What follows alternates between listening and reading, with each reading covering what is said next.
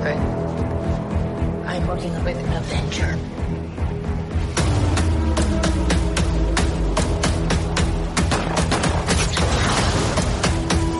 I've got your next target. Maybe you'd like a shot at the man responsible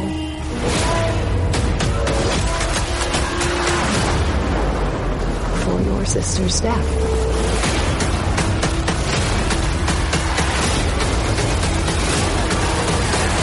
We're saving the holidays.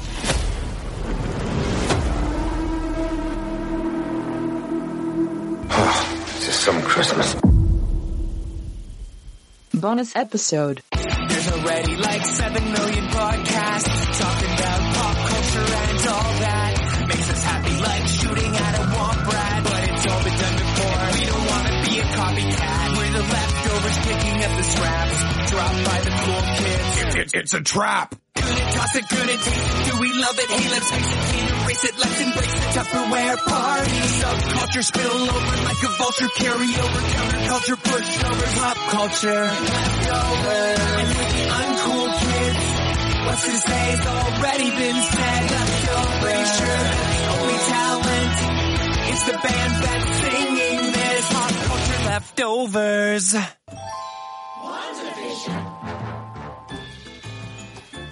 Hello, this is Randall Park, and you are listening to Pop Culture Leftovers.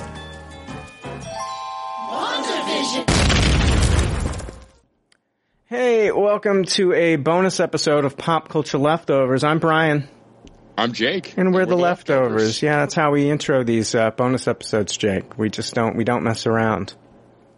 Yeah, I like it. Short and sweet. Short and sweet. I've been called that before, Jake. Aw. No, I it's never been. I've been called short, but never sweet. Um, let's see here. All right, yeah, we got guests this week. Got uh, uh, from Starkcast, uh, Joe Stark. Welcome, Joe. Hey, happy to be here. Hey, how are you doing, man? Hey. Hey, that was fun. All right.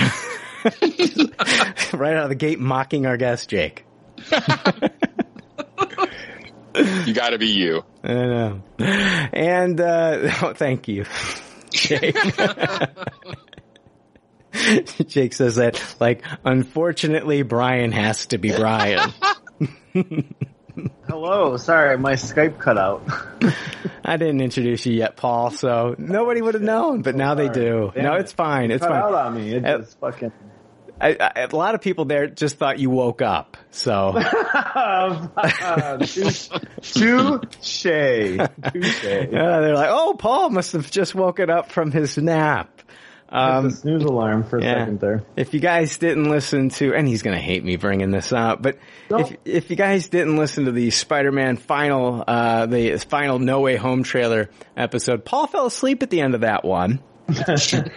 and uh, I really don't think he, I, I think he should just own it. And honestly, it should just be kind of like your gimmick, you know, like when fucking uh, Urkel says, "Did I do that?" or you know, fucking Did I fall asleep? Y- y- yeah, it's like Paul's just like that's my thing. That's my gimmick. That's what I do. I fall asleep.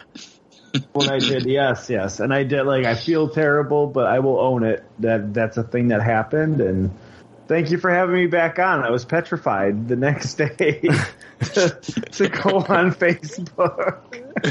Yeah, we're doing a shorter episode. It seemed like the perfect time to have you back on, Paul. What's yeah, the yeah. before we we're gonna talk about Hawkeye episode four, everybody. Don't worry about that. What's the difference between petrified and mortified? Mm, mortified is really scared, and petrified can be like an actual like chemical change, right? No, but I, let's not talk about the chemical change part of it. Let's talk about the petrified. Is petrified more of a surprise scare? Maybe. Yeah. I think uh, mortified is a, an emotional uh, thing, whereas petrified is more of a physical thing. Okay, so you can't move when you're petrified. Exactly. Okay. But when you're mortified, it's it's affecting you emotionally. Petrified is something that affects a physical state. So you can be mortified and run around the room. Yes. You can do push-ups. You can do push-ups as you're mor- mortified, right? This scares me so It's much. like- I'm gonna I'm work doing- out. I'm I'm just disgusted. I'm doing P90X, but I am mortified right now. I'm on my Peloton. Anyway, that was fun. Um, let's see here. Oh yeah, uh, did a uh, we did a uh, bonus Patreon episode last week. If you don't have Patreon, you didn't get to hear it. But check this out, Jake. You were on your first Patreon episode, and uh, I did a I did a Patreon episode with one listener, uh, Fernando Aurelia, and we talked about Marvel stuff on that episode. And that post got ten hearts. Your post last time I checked had three. Your episode had three hearts. His had ten hearts. Um, I've come to the decision. My new co-host is going to be Fernando Aurelio. Oh, oh, congratulations, Fernando. Welcome, Fernando. I just, Fernando, I want to bring you on here. And Jake, we're going to be saying goodbye to you now.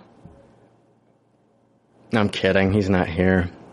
That whole thing was just, that was a, just a gag, Jake. I, Jake, were you, were you petrified or I mortified? was say, don't be I petrified. am, I'm putting away the party streamers. I, I guess I have no need for these now. Jake's like I was ecstatic. Jake's like, fuck, I don't get my Saturday nights back. God damn it. Welcome to my hell, Fernando. uh, I do want to read an email that we got here before we jump into Hawkeye episode four. Uh, and this one comes from John Clark. Hey, Brian and Jake, I just wanted to write you a quick e- email. I almost said emu. I almost said, what, what was it? I just wanted to write you a quick emu. Uh, just wanted to say your pronunciation is always on point, Brian. Jake, oh no, he does not say that.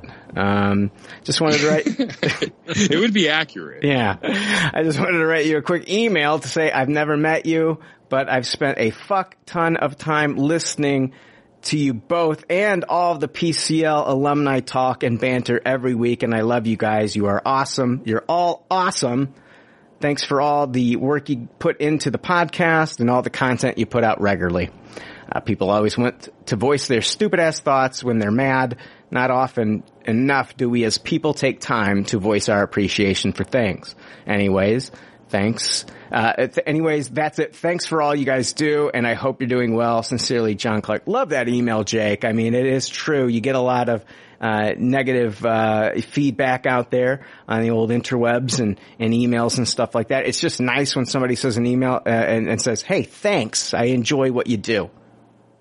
Yeah, I really appreciate that. It's always the people that are upset that are the first that want to email and let you know. It's, it's not as often that people are just like, you know, thank you for doing what you do. I know. That's I, all I want to say. My favorite thing, Jake, is when we've had zero interactions with a particular listener on, let's say, I don't know, Twitter, and you can see that they literally follow you.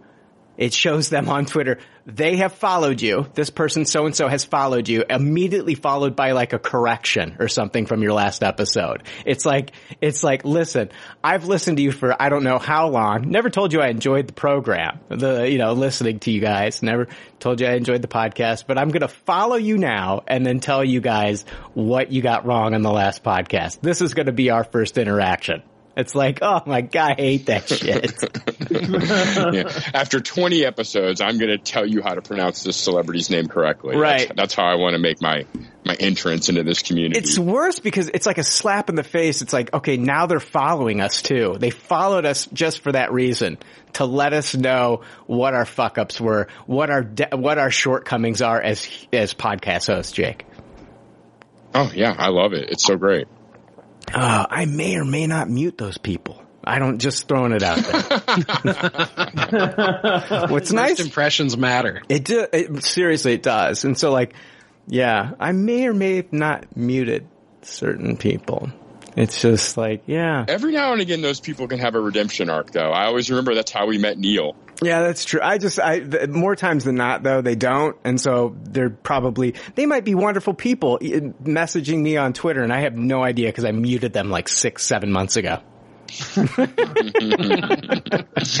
Yeah, we've got one Neil. We don't need another. Yeah, exactly.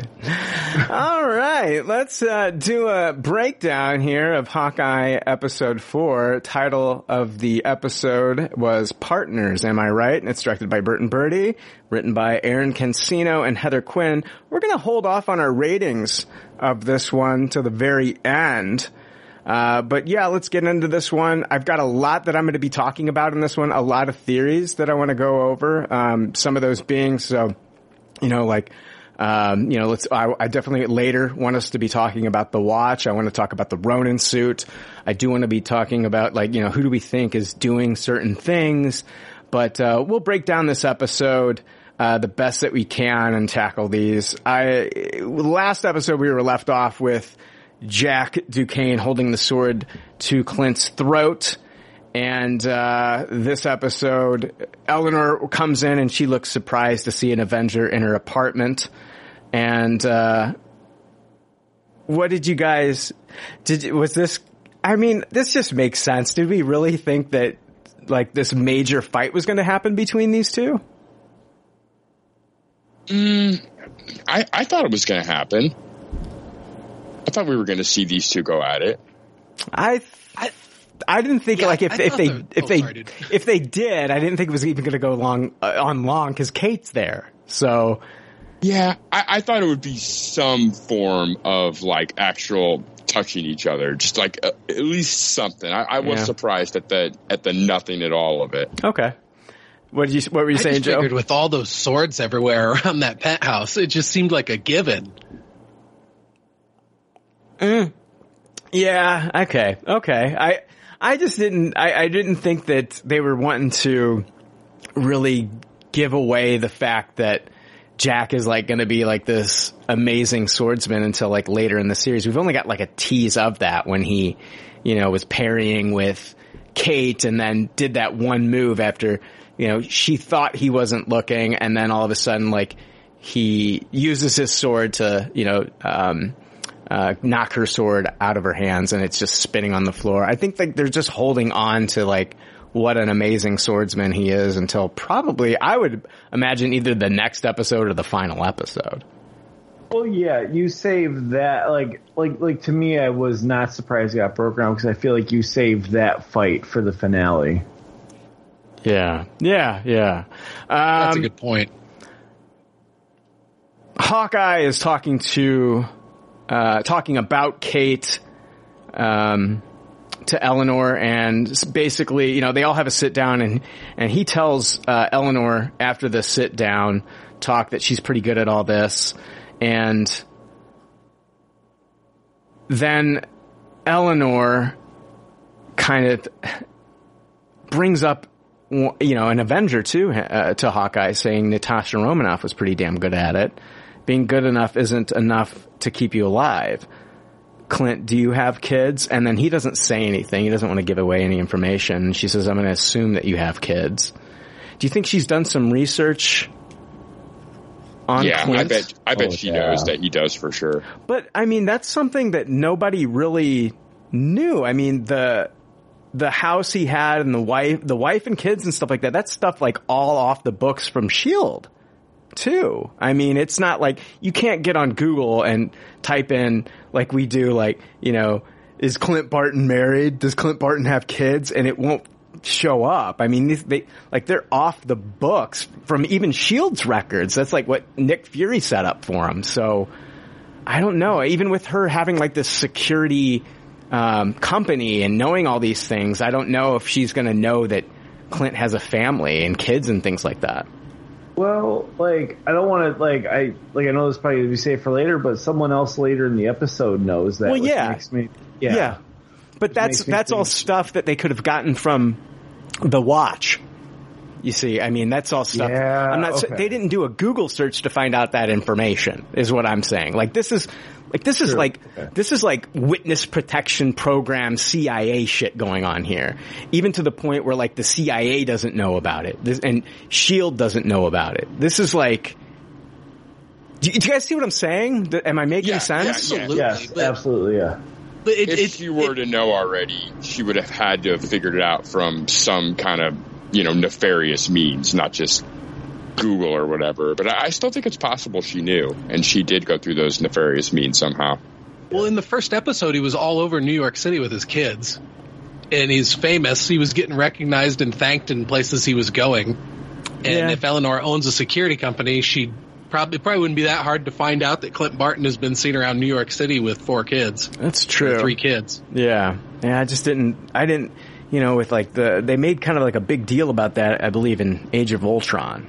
You know, Mm-hmm. about the Yeah. his family kind of being off the off the grid and everything like that, so nobody really knows where they live in like Missouri and shit like that. So even you know so yeah, um Eleanor then says, I cannot lose Kate. I cannot lose Kate, so you'll forget this case. And Clint is basically like, no, I have to go through with this. And I, and then we immediately get like the phone call that when Clint leaves, Eleanor makes this phone call and she gets on the phone and says, could you please, could you call me back please? It's urgent. So she calls someone. Who do you guys think she's calling? I have, you know, I have a theory on who I believe she may have called. Who do you guys think she called? Um, I like I, I I would like to think it was Julia Louise Dreyfus's character. Oh, Val. Yeah. Yeah. Yeah. Yeah. Yeah. Well, we, we know that we see, you know, that's who I think it is too. We see Yelena at the end of this episode. So, you know, yeah, I definitely think that she could have called Val. Um, it's definitely a possibility. I don't know who else she would have called in that moment. I mean, I guess people can speculate. Maybe she called Kingpin. But I have a lot. I want to dissect or if her, that, or if Kate's dad is still alive, like I was speculating uh, after those first couple episodes, because it still seems suspicious to me that they aged that actor down yeah, for those scenes with Kate. That well, it just seems like you we should get a older version of it at some point if they'd have gone through the trouble to do that. yeah, yeah, and we never saw a body. Never saw a body, so I mean, Yeah. it could have been that. She could have been calling him. Yeah, Yeah, the Kingpin answer is too cheeky. I, I, I don't think there's any possibility that's the case with that. yeah. Uh, let's see here. Um, Clint gets a return phone call from Laura uh, after texting her uh, to get info on Sloan Limited. So yeah, we find out the last episode that you know Kazi was hired uh, by uh, Sloan Limited, and uh, so Clint gets in the elevator and texts Laura, and uh, basically she, he finds out from Laura that Sloan Limited is the tracksuits, and um, and Sloan is is their front. Um, and then she finds out that uh, Jack Duquesne is the CEO, and that he's laundering money for the big guy. The big guy being Uncle that we saw in the third episode, who we don't know who it is, but it's either going to be Kingpin, and if they really want to piss us off, it'll be Derek. Yeah, So, does Val possibly work for Kingpin? I don't think so, but I want to know what you guys think. I, I don't think those two characters are connected. I, I I'm just not seeing it. I, I, I think Val is definitely uh, like a bad character, but I don't think she's like considers herself bad and would work with like a mob boss like that. yeah, because it doesn't. It seems like more Val is connected to somebody in the government, or or at least you know parallel to the government and and not the criminal world. So I'm I'm leaning against them having a connection. I'm thinking she, I still think she works, and I've talked about this in the past. I, th- I still think that she works for Thaddeus, uh, General Ross. Yeah, Um, I mean, Yeah, I buy that completely too. I- there's uh, a point in the Falcon and Winter Soldier when Val is talking to John Walker. She says, "By the way, don't worry about the shield. It doesn't really belong to the government. It's kind of a legal gray area." And so I think that with that kind of intel, that she's probably more on the government side of things and probably working for General Ross. Yeah, and just the Thunderbolts connection too makes it seem very likely that that's the case. Well, I mean, it's uh, yeah, it's like I, I people keep saying like it's it, there, he she's setting up a Thunderbolts team or she's setting up a Dark Avengers team or a Secret Avengers team or whatever. I think it's all like whatever it is, it's all like the same, right? Mm-hmm. Mm-hmm. Yeah. yeah. Um. Oh yeah, I am going to be jumping around a little bit in this episode. I, I just assume that everybody listening to this one has watched the episode. Um, we find out from Laura that Jack is the CEO of Sloan Limited, which is working with the tracksuits. So if Eleanor is connected, like this goes against like Eleanor being part of the the tracksuit mafia and and that whole side of the business. If Eleanor's connected to the tracksuits, why do we have at the end of this episode Maya and Yelena battling each other on the roof? Wouldn't you think that they would kind of be like on the same side of things at that point? I don't think Eleanor's connected to the tracksuits. That, that's what I'm saying. I, this is like Yeah. my my point is that if Eleanor it was connected to the tracksuits, why have both like M- Maya, who's a part of the tracksuits, battling Yelena on the roof at the end? Yeah, because that's that's what happens. You've got like, I, I would think that you've got one side of it, the tracksuits on one side. You've got, I think you've got like three different groups here fighting. You've got Hawkeye and the Avengers fighting. You know, Hawkeye fighting, and then you've got Eleanor with her connection with Val showing up, Yelena, and then you've got Maya and the tracksuits battling. They're all going against, like those two are going against Clint for different reasons, but they're all there. I don't think that Eleanor is connected to the tracksuits, even though Jack, Jack is.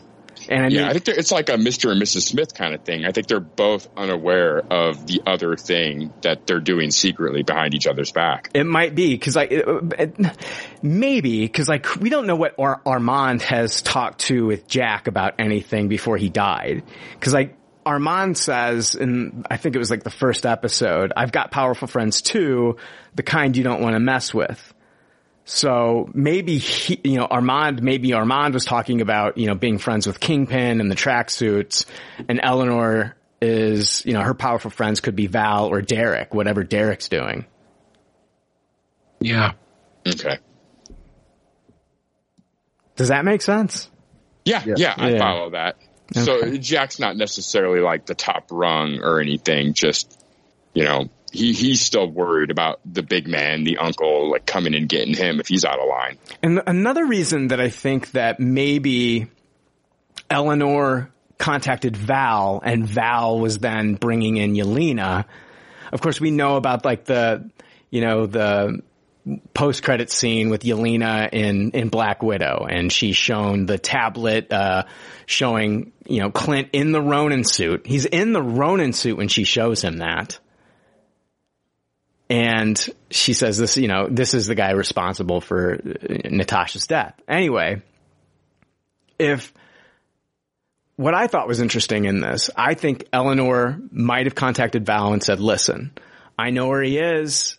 You know, he's getting involved in this business and shit and we need to take him out. And, but nobody hurts Kate. That's my, that's the deal. Nobody hurts Kate because at the end of this episode on the rooftop battle, Yelena is going after Clint and Yelena throws Kate off the rooftop. But before she does that, she attaches Yeah. a cable and carabiner to Kate's belt so that she doesn't fall to her death. And so a lot of people have been looking at that scene like, um, you know, like at the end, at the very end when, you know, she's going to take the shot. Kate's going to take the, she, Kate goes back up. Kate's going to take the shot at Yelena and she doesn't.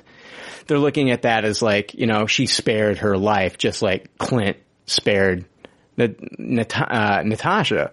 But on the flip side, on the flip, and I get that, but on the flip side, Yelena spared her first, and I think she knows it.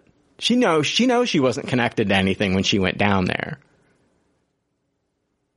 Yeah, that's totally true. I hadn't considered that before. That that yeah, because Yelena could have just tossed her off that building without clipping her in first. Yeah. Yeah, I don't I don't think Yelena would be above killing if she needed to either. So her having an order not to do that makes a lot of sense as well.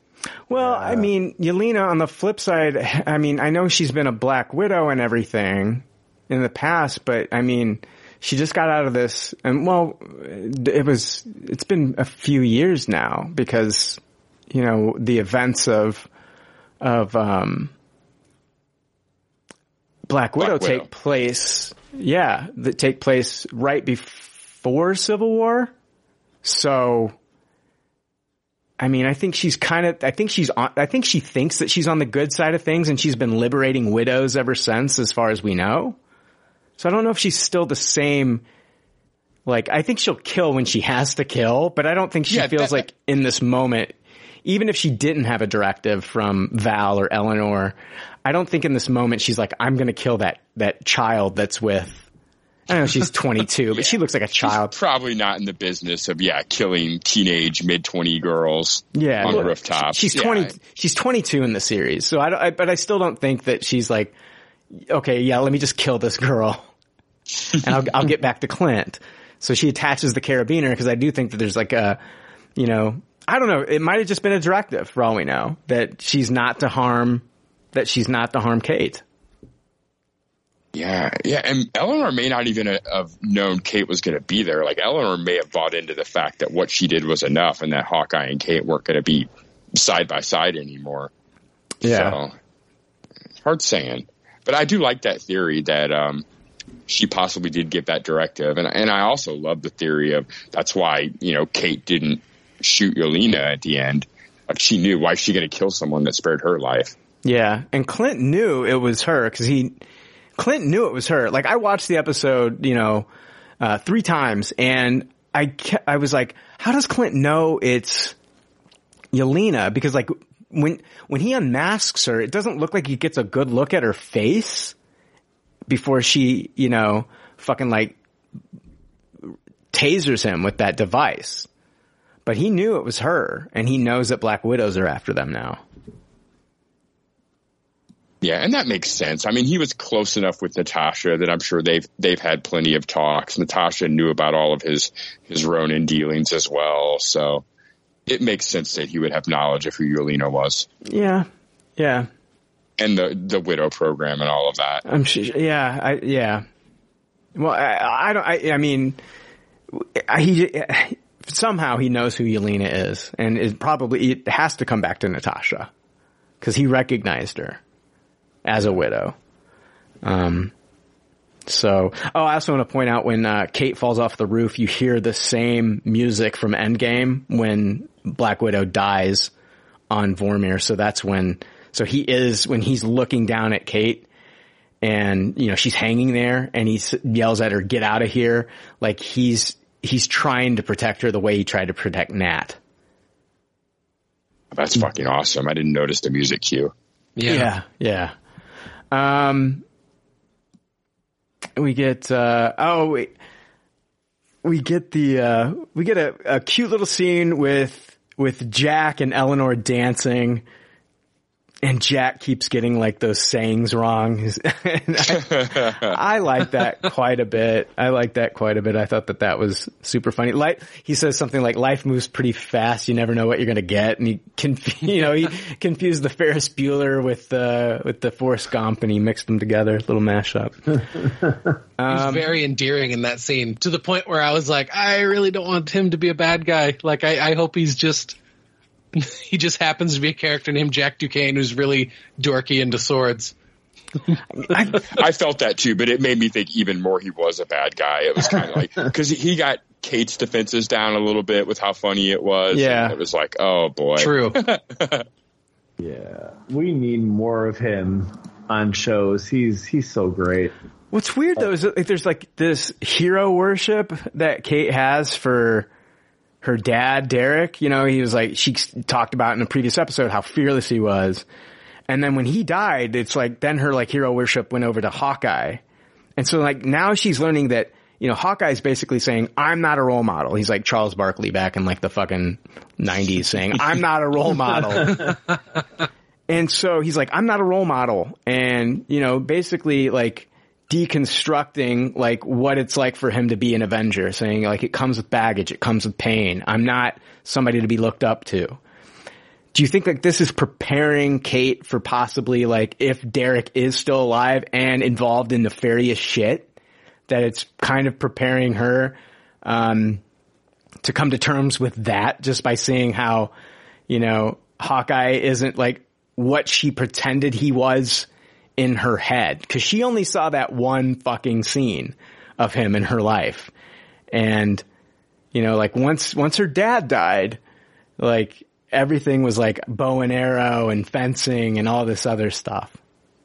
Mm, I like that how it's more false perceptions that she has Well, of you know who Well, it's, it's part, are. it's part of growing Isn't- up too, right? Go, Mhm, go, mhm. ahead, go ahead, Paul. isn't that kind of addressed too where like and i know this is probably going to be broken down but like i love how a lot of tv shows would have taken the route where he lies but he's like straight up with her where he's like no like i'm i'm a weapon like i'm not a hero like like i feel like he kind of lays Oh no, that that her. that's a, that's a hundred percent what I'm saying. Like we can take that conversation and, and put it in there too. I'm just saying like, are they showing us these kind of things with with Clint and her relationship to kind of maybe so- I don't know. I'm not saying soften the blow, but get her ready for like another heartbreak, another heartbreak, like even on another level of finding out that her father, the guy that, you know, she thought was fearless and like this great guy might not be the guy that she thought he was when she was a kid. It's like all kind of like, it's like never meet your heroes, you know? It's like, mm-hmm. yeah yeah, totally. so I think like maybe they're kind of using Clint as a way to foreshadow that maybe Derek wasn't the guy that, you know, she thought he was. It makes a lot of sense. Yeah, I think the foreshadowing is definitely there, but I don't know how much good it's going to do to help Kate be mentally prepared for it. I feel like it's going to be just as big of a blow. Uh, I think it's more about the foreshadowing for the audience than it is for doing Kate any favors to be let down again by a hero. Yeah, it's well, it's her. It's it's this is her father. Like Yeah, yeah. yeah, yeah. This is her father. So, but even though Clint's not who she thought he was, I she still has like this reverence for him. So I think that you know, yeah, if Derek it just turns out to be a flat out fucking piece of shit villain, then yeah, this is gonna fucking destroy her. Yeah, and Clint's obviously not being a hundred percent with Kate about what he feels about his relationship with her. I mean, I think as an audience, you understand that he's warmed up to her more than he's ever let her know with words, you know? Uh, I think in his, I just don't think that he's kind of like that guy. Unless he's with his family, I think he really appreciates having them back after them being gone for five years, you know? Um, but I think he's kind of like, I, I, I think the reason that he hasn't opened up with her is because of what happened to Natasha. Like the last person he brought into this life, you know, with him ended up dying. oh yeah, totally. I, I I agree. Yeah. I, I just think he hasn't a hundred percent opened up to Kate yet. Like I, I, I think at the end of the day, Kate won't be so disappointed in Clint. Oh yeah, yeah, yeah. But she, she, there is this, there, there, there is this kind of like deconstruction of Clint going on right now to where it's like she's seeing him as a person and not as like this hero worship guy that she just had in her brain where he's like has no faults. He's just perfect. Right. Cause like when you, mm-hmm. when you like, even us as viewers, like everything that we've seen from Clint in the past, it's like this guy, even though he's been taken over by like the, you know, the mind stone and all this stuff, when we see him, like he never misses a shot. You know, he, he never miss, he's, he's like, he's about as superhuman as you can get for a human when it comes to what he does. And now we're getting to see like, we're getting to see like the, you know, ever since like Endgame and the Ronin shit, we're getting to see like how much being an Avenger has taken its toll on him and how like how it is like for like a regular human to be like rubbing shoulders against the Avengers. Like this is like not like it's not like fucking Thor, you know? Like Thor can Yeah, Thor, Thor doesn't have to wrap frozen cocktails around his body. to Exactly. bring back muscle strength. Yeah. And you know, Thor doesn't have hearing problems. And, and you're absolutely right. Kate's getting to see all these imperfections. But she's, but you're, but you're right too. She's still saying like, I want to do this. This is the life that I want. Like, even though she had like this misconception of like who he was, she just thought he was like superhuman, kind of like he could do anything. She never saw like the, the toll it took on him physically and mentally and like losing his hearing and all this stuff, but she still wants to do it. Well, yeah, but I mean, like, like, and I'm speaking for me, but like, as like a reader of comics and a watcher of these movies, my favorite heroes are the ones with the most flaws. So I can see why she's so drawn to that. Like, he's like me, but yet awesome, if that makes sense. Oh, totally. Yeah. I mean, that's why I was more of a Marvel kid than a DC kid when I was a teenager was, you know, Marvel characters always seem to have so many flaws mm-hmm. and imperfections where the, the DC characters were very infallible during that period of time. Right. Yeah. Like drawn to that because like, oh, this person's more like me. Yeah. But yet fucking shooting aliens out of the sky. It's cool. They have, uh, you know, uh, there's the, Kate, there's a scene where Kate, this is where I feel like they really kind of do, um, open up to each other a little bit more and there's more of like a friendship that's forming when Kate shows up with pizza and, and all the movies and like the Christmas sweaters and everything like that. So he can't be with his family. She knows that, that he can't be with his family and they were supposed to have, you know, ugly sweater night and, um, fucking, uh, you know, movie marathon and all this stuff. So she brings over, um, the movies and the sweaters and, um, they sit down, they have a talk. They, you know, he's got, he, he, he drinks out of the Thanos was right mug that apparently. that. Yeah, they they sell that mug on Etsy, and I bought it. It's like fourteen bucks. It's like yeah, I was like, fuck yeah, I want that mug. So I bought that mug on Etsy. That's hilarious. He even seems to be happy that Pizza Dog's going to take a bite out of his Chex Mix. Like he, that even seems to kind of warm him up a little bit. Well, he was like, "Hey, knock it off," and he swatted Pizza Dog yeah. away when he did it.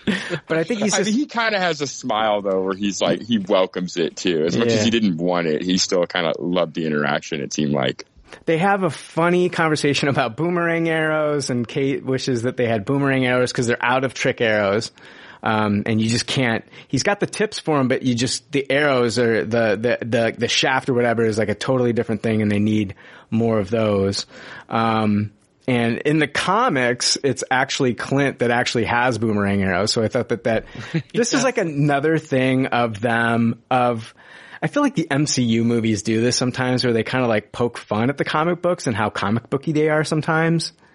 Mm-hmm, mm-hmm. And I, mm-hmm. I, feel like this, sometimes I appreciate it and sometimes I don't. And I, I mean, what do you think? Uh, like, do you appreciate that? That they kind of flipped it? So like, in the comics, it was Clint that had boomerang arrows. And in this one, it's like, it's just a conversation where Kate was like, oh, you should have boomerang arrows. And Clint is basically like, that's pretty fucking stupid. Like, they're going to come back. and she's like, well, you got to dodge them.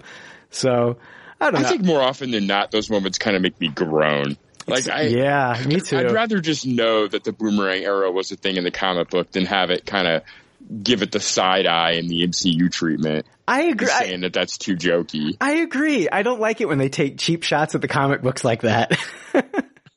I didn't see it as a cheap shot. I, I thought it was just a fun little nod, you know, to a conversation that happened in the comics. And they've already flipped so many things from the comics that you know, happened to, to Hawkeye that, you know, now Kate is doing in the show. Yeah. And so I just looked at it. And there's several little nods to the comics in this. But you can you know, look at it that, apartment. that they're just like, that's something that's silly from the comic books and we're going to take a real life approach to it. That's how I kind of view those things where they're just taking kind of like this little shot at the comic like a, just a jab. Do, do you, yeah. well, but in the comic, Kate was the one saying, "Why would you want a, a boomerang arrow? That's ridiculous." Mm-hmm.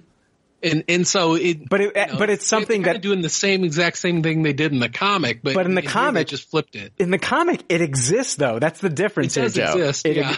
and in this one, it's like Clint is just like up at the end of that issue. Clint is just like yeah. the existence of fucking boomerang arrows is stupid.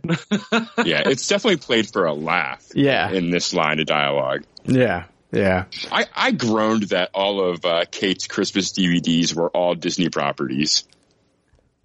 Well, I mean, they, you gotta, like, if they showed something like that on screen, wouldn't they have to pay?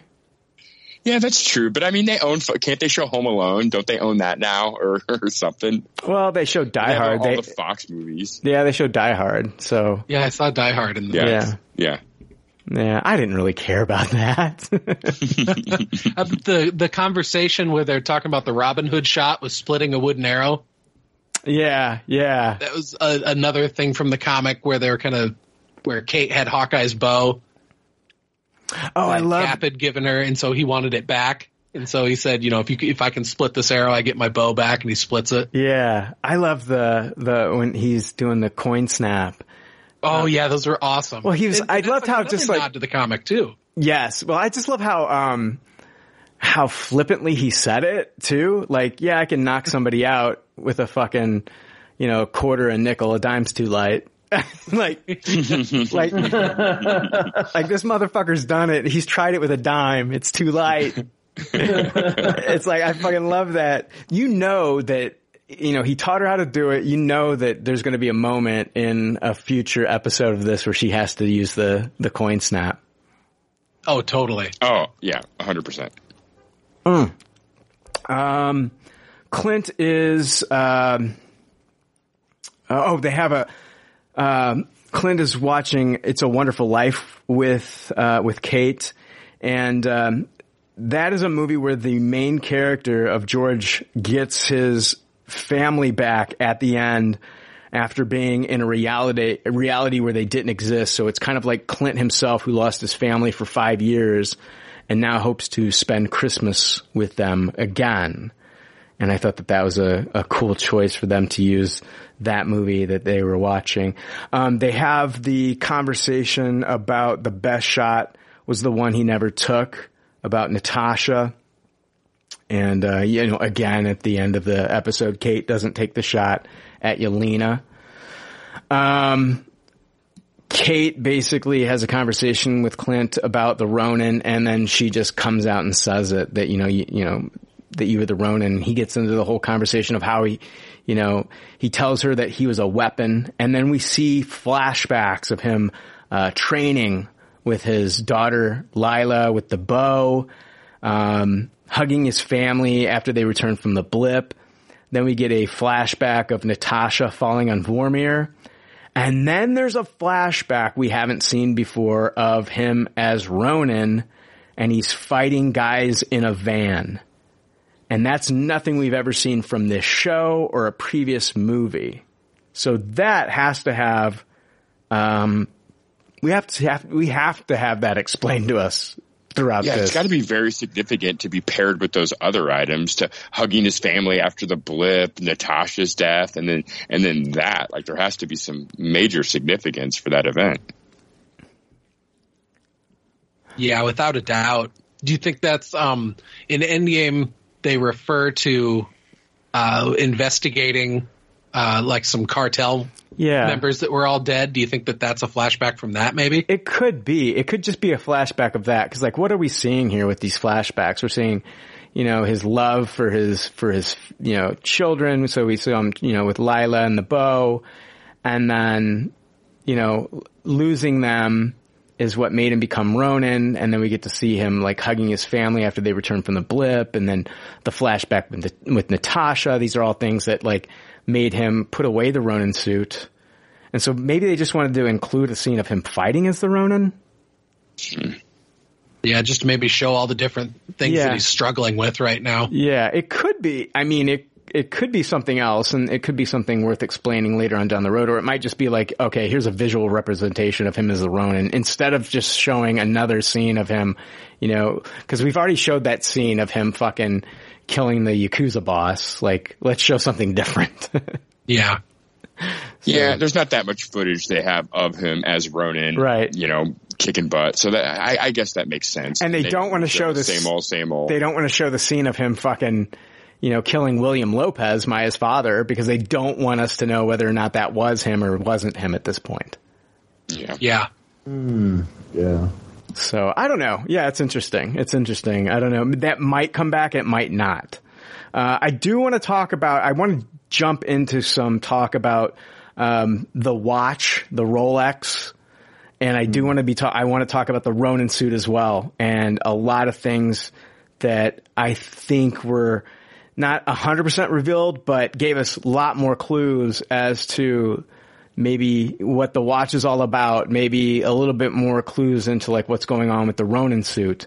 Um, so Laura, his wife in this episode gives Clint a bunch of info about the tracksuits that she got from, she got that information from a member of the tracksuit mafia over the phone from her home in Missouri. So that just, that's not like that information that she came to him with about, you know, like Jack doesn't let these guys have a day off, blah, blah, blah. That's something that she got from a member of the tracksuit mafia over the phone. So she's skilled enough. These guys aren't too smart, bro, but she got information from them over the phone. So, um, Laura starts talking in German because the kid's in the room and she doesn't want them to know what she's saying. And she says, anything else go missing from the compound? Clint says, you mean the Rolex? And he thinks it was destroyed years ago. Um, she thinks so too, but then she also says, I also thought the same thing about your fancy outfit. So what a lot of people are theorizing from this conversation and the way she's been acting, way she's been able to get information, the way her and Clint talk to one another so openly about these missions that he's on and the, and the Ronin suit and all this stuff. A lot of people are thinking that she might have been a former shield agent at one time. And some people are saying that she might have even been Mockingbird from, you know, the comics. So basically she's kind of like his guy in the chair that we see like in a lot of, you know, comic book Yeah. stories and movies right now. But a lot of people are thinking at one time she was an active shield agent. Um, I want to get into this a little bit more. There's a lot I really want to talk about with this watch and, and, and, and the Ronin suit and stuff like that. But what are your thoughts on, on that? Does it, is it plausible? I think it is plausible that she was an active shield agent. I mean, that would go a long way to explain how her and Clint met in the first place. Um, and I- just really like the idea of. I'd even go as far to say I like the uh, Mockingbird stuff. I'd be fine with that being a reveal that that's who she was in the past. I, I think that would be very cool. And, how and- else and is plausible? how else is he going to have like this whole side family that we've never known about until we get you know to Age of Ultron? I mean, think about it. Like when when did this guy have a time to to meet anyone when he was being used as a weapon? When when he was mm-hmm. working with Shield? When did he he had to have you know found someone you know while he was while he was on the job? Is is my guess. Yep. And it, and it seems reasonable that she would have gotten into something that, you know, maybe blew her cover and so she couldn't be an agent anymore and had to go into some sort of hiding, had to change your name and everything. Yeah, yeah. And that'd be the perfect time to start a family if you're pretty much stuck in a farmhouse in Missouri from now on. Might as well make some kids. Yeah, I I never even thought of that. Like the thing with the watch reminded me most, and I, I'm sure this has been brought up a lot, is the Matt Fraction um, comic where there's like a videotape for sale of Clint. I'm like, oh, the watch is the new Yeah. videotape. Yes. that's for sale, and that was my favorite arc of that run. Was him trying at all costs to like stop that videotape and now it kind of ups the ante if she has some connection to that watch where it's like we already know he's Ronin, but now it adds more depth. Like if he's trying to protect like the integrity of his wife. Yeah, yeah. No, I fucking agree. Um, there is also this. I want to point out that maybe Clint was Ronin for longer than we actually thought that he was Ronin, because when she says, "I also thought the same thing about your fancy outfit," talking about you know, meaning she thought it was destroyed. Maybe she's not talking about after the blip. Maybe she knew him back when he was Ronin and working for Shield. Maybe he was Ronin before Before he, was Hawkeye. before he was Hawkeye. Maybe maybe he was Ronin before that. Like maybe Shield would send him out on these missions that they didn't want to be attached to or involved in, and didn't want like you know Shield involvement. So if you know if he gets caught or whatever, you know they, the Shield could just blame it on on the Ronin, and maybe like how Clint saved Natasha. What if Laura, you know, as Mockingbird, as a shield agent, she was the one that saved Clint from being Ronin. Totally. And she totally. And now that she's not there anymore, she was the one that saved him. Now that she's not there anymore, he goes back to being Ronin because he lost everything he had. Yeah, I like that because Shield's already got a history of taking in, you know, assets that are wanting to get away from the life of crime that they were living. Why would she? Why would she? I also thought the same thing about your fancy outfit. Like, mm, yeah. I mean, she thought that the the watch was destroyed, and she thought the same thing about his fancy outfit. She could be talking about before, like, not after the blip. Like, why would she be thinking about the Ronin suit? I mean, um, she she cut, she could have thought that you know if he was the Ronin a lot longer than we even thought, that maybe like she thought he had gotten rid of that suit, and now coming back after the blip after five years of being gone, she finds out that he he turned back into the Ronin while while they were blipped, and she and she thought that that, that suit was gone, that, that that, that he was done with being the Ronin. So I don't know. Just, it's something to think about. I like that the, idea of her character knowing what a big big deal it was for Clint to turn back to the Ronin. Yeah, kind of adds more weight to the whole thing. Like I, I, I kind of really like that theory. There's a few more Ronin theories I do want to talk about. Um, there's a theory that it wasn't Clint that killed the tracksuits and Maya's father, William Lopez. We kind of talked about this a little bit last week, but the watch, if it could tie back to the, you know, Laura's time. This is a theory. This it, the watch could tie back to Laura's time as the original Ronin when she worked for Shield. So some people are thinking that maybe, and I even said like when, when we were watching it, like, you know, like the person that was wielding that Ronin sword, it, like just reminded, like the way they were flipping around reminded me of like a widow. And, but some people are saying that maybe the, the Ronin that killed Maya's father, William Lopez, um, was Laura.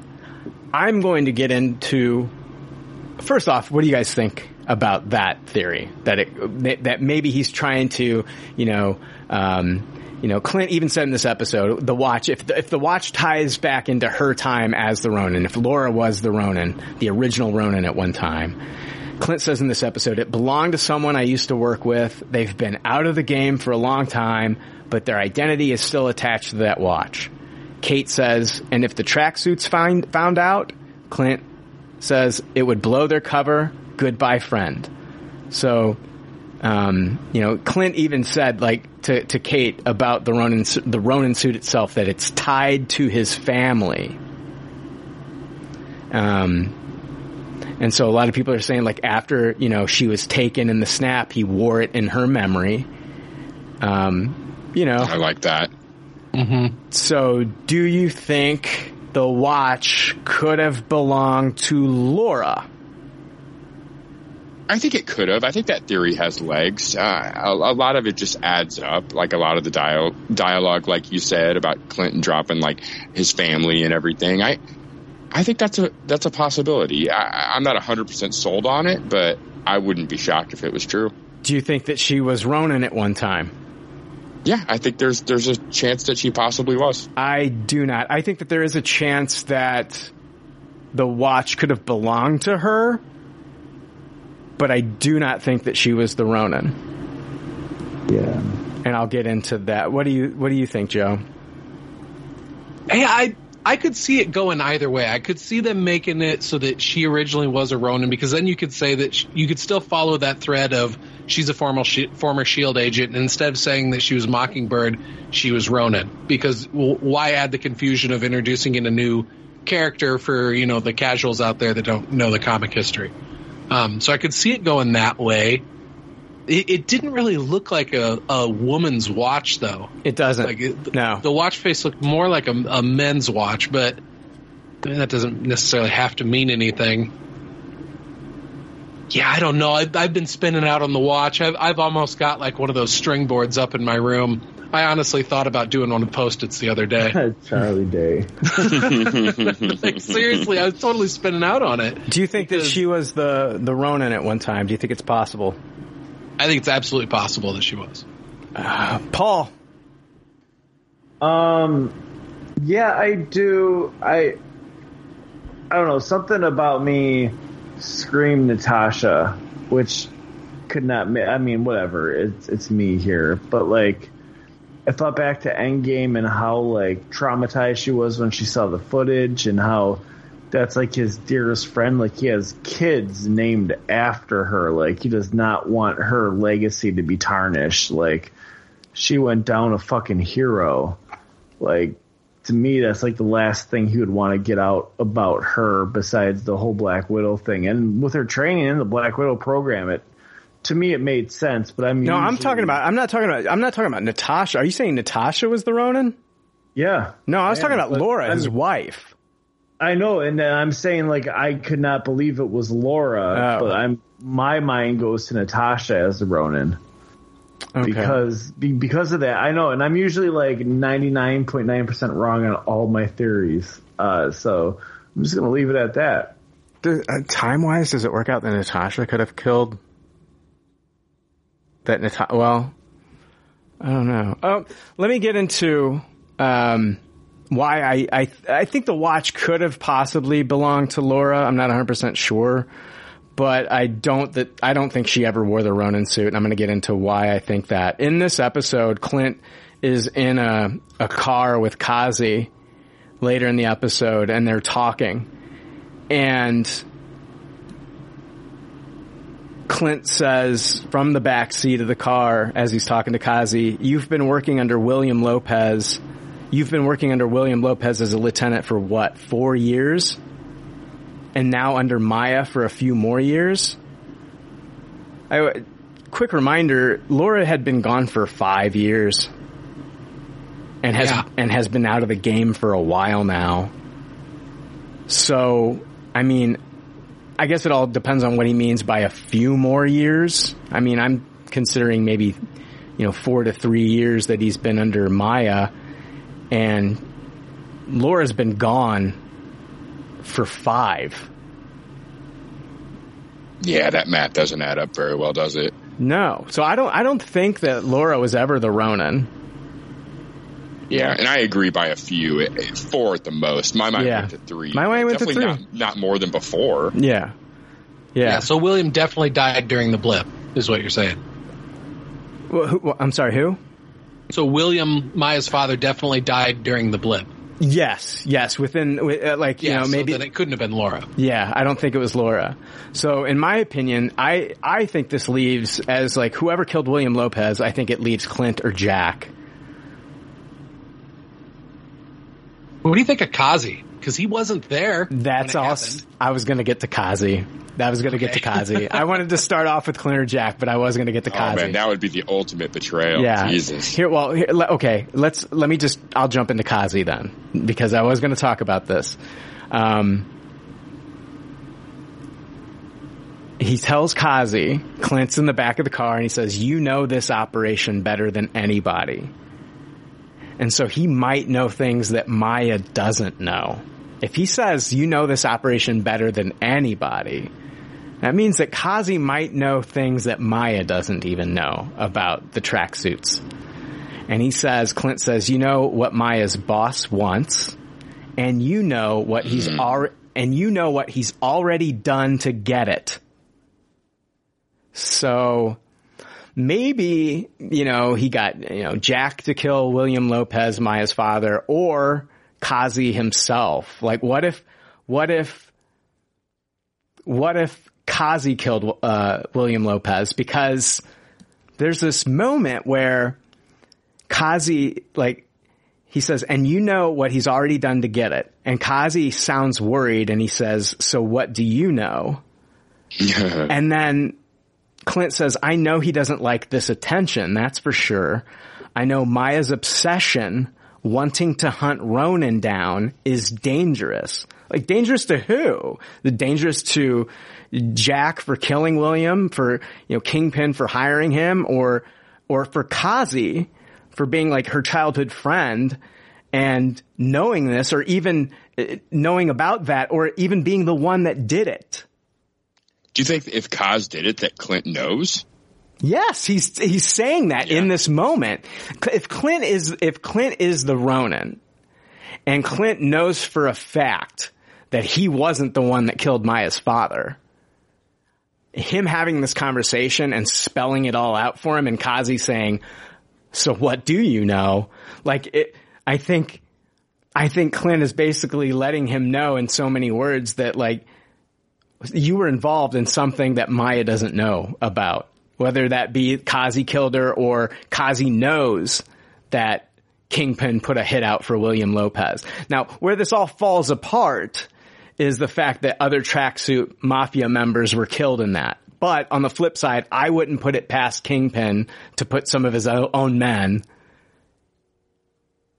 at risk to yeah, get. It makes sense too, because Maya and Kaz really can't be a, a, a duo moving forward when the Echo show starts. Well, I mean, that's the so. whole, that's the whole thing. It's like, uh, unless we're going to be following a villain, which I don't think we're going to be doing.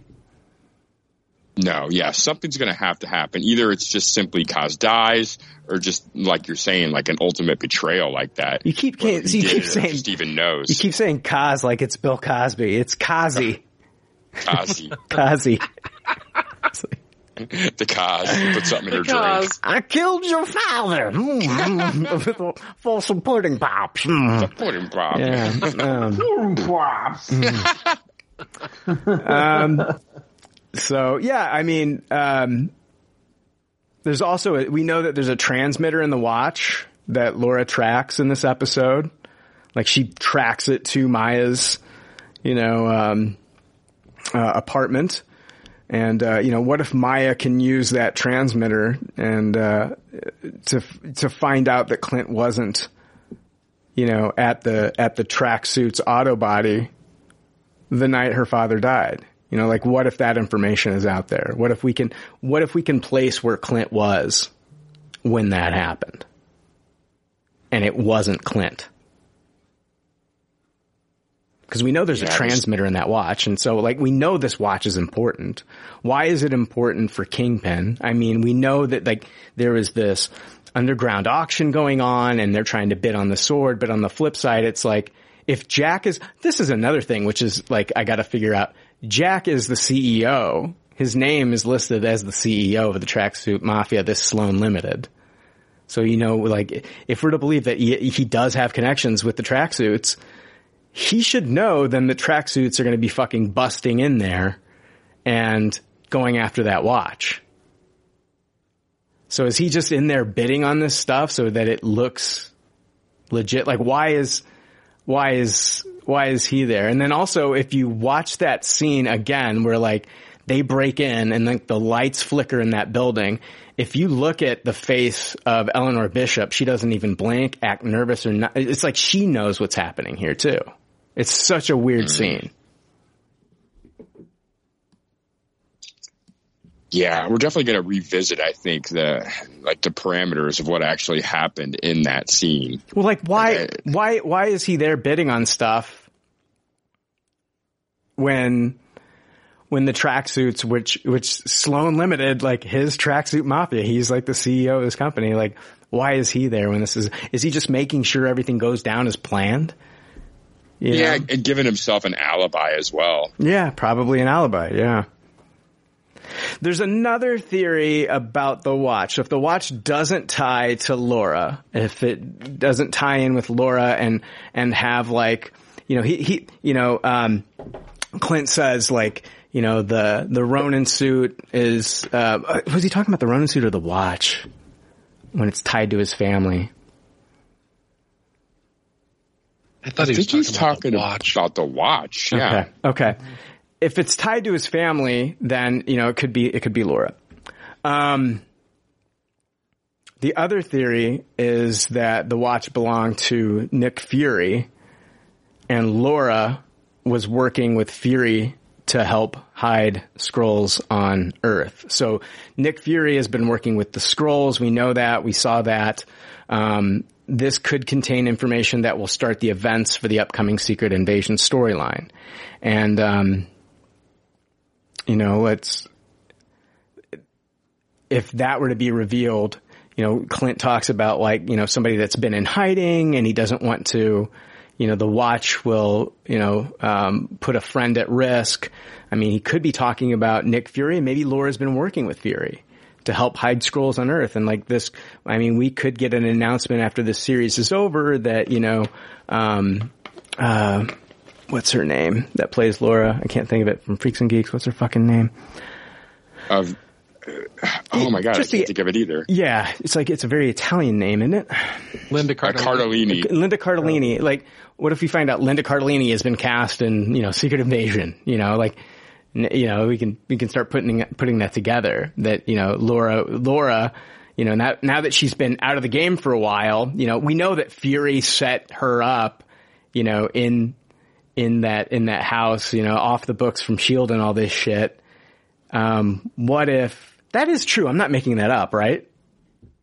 Yeah. That it was Fury yeah. that, okay. Um, Fury that did that. Yeah. yeah. I thought so. I thought so. Like even Shield didn't know about it. It was just something Fury did. So like, what if like you know he knows that she was like a past agent, and he's been working with Laura, kind of like you know she's like the man in the chair for Clint. What if she's doing the same thing here for Nick Fury, and, and uh, helping him with you know scrolls that are been on uh, been on Earth since the '90s.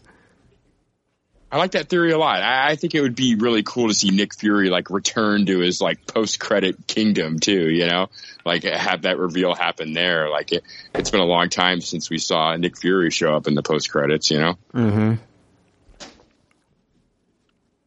Yeah, I mean, this far into Phase Four, you got to keep watching out for scrolls.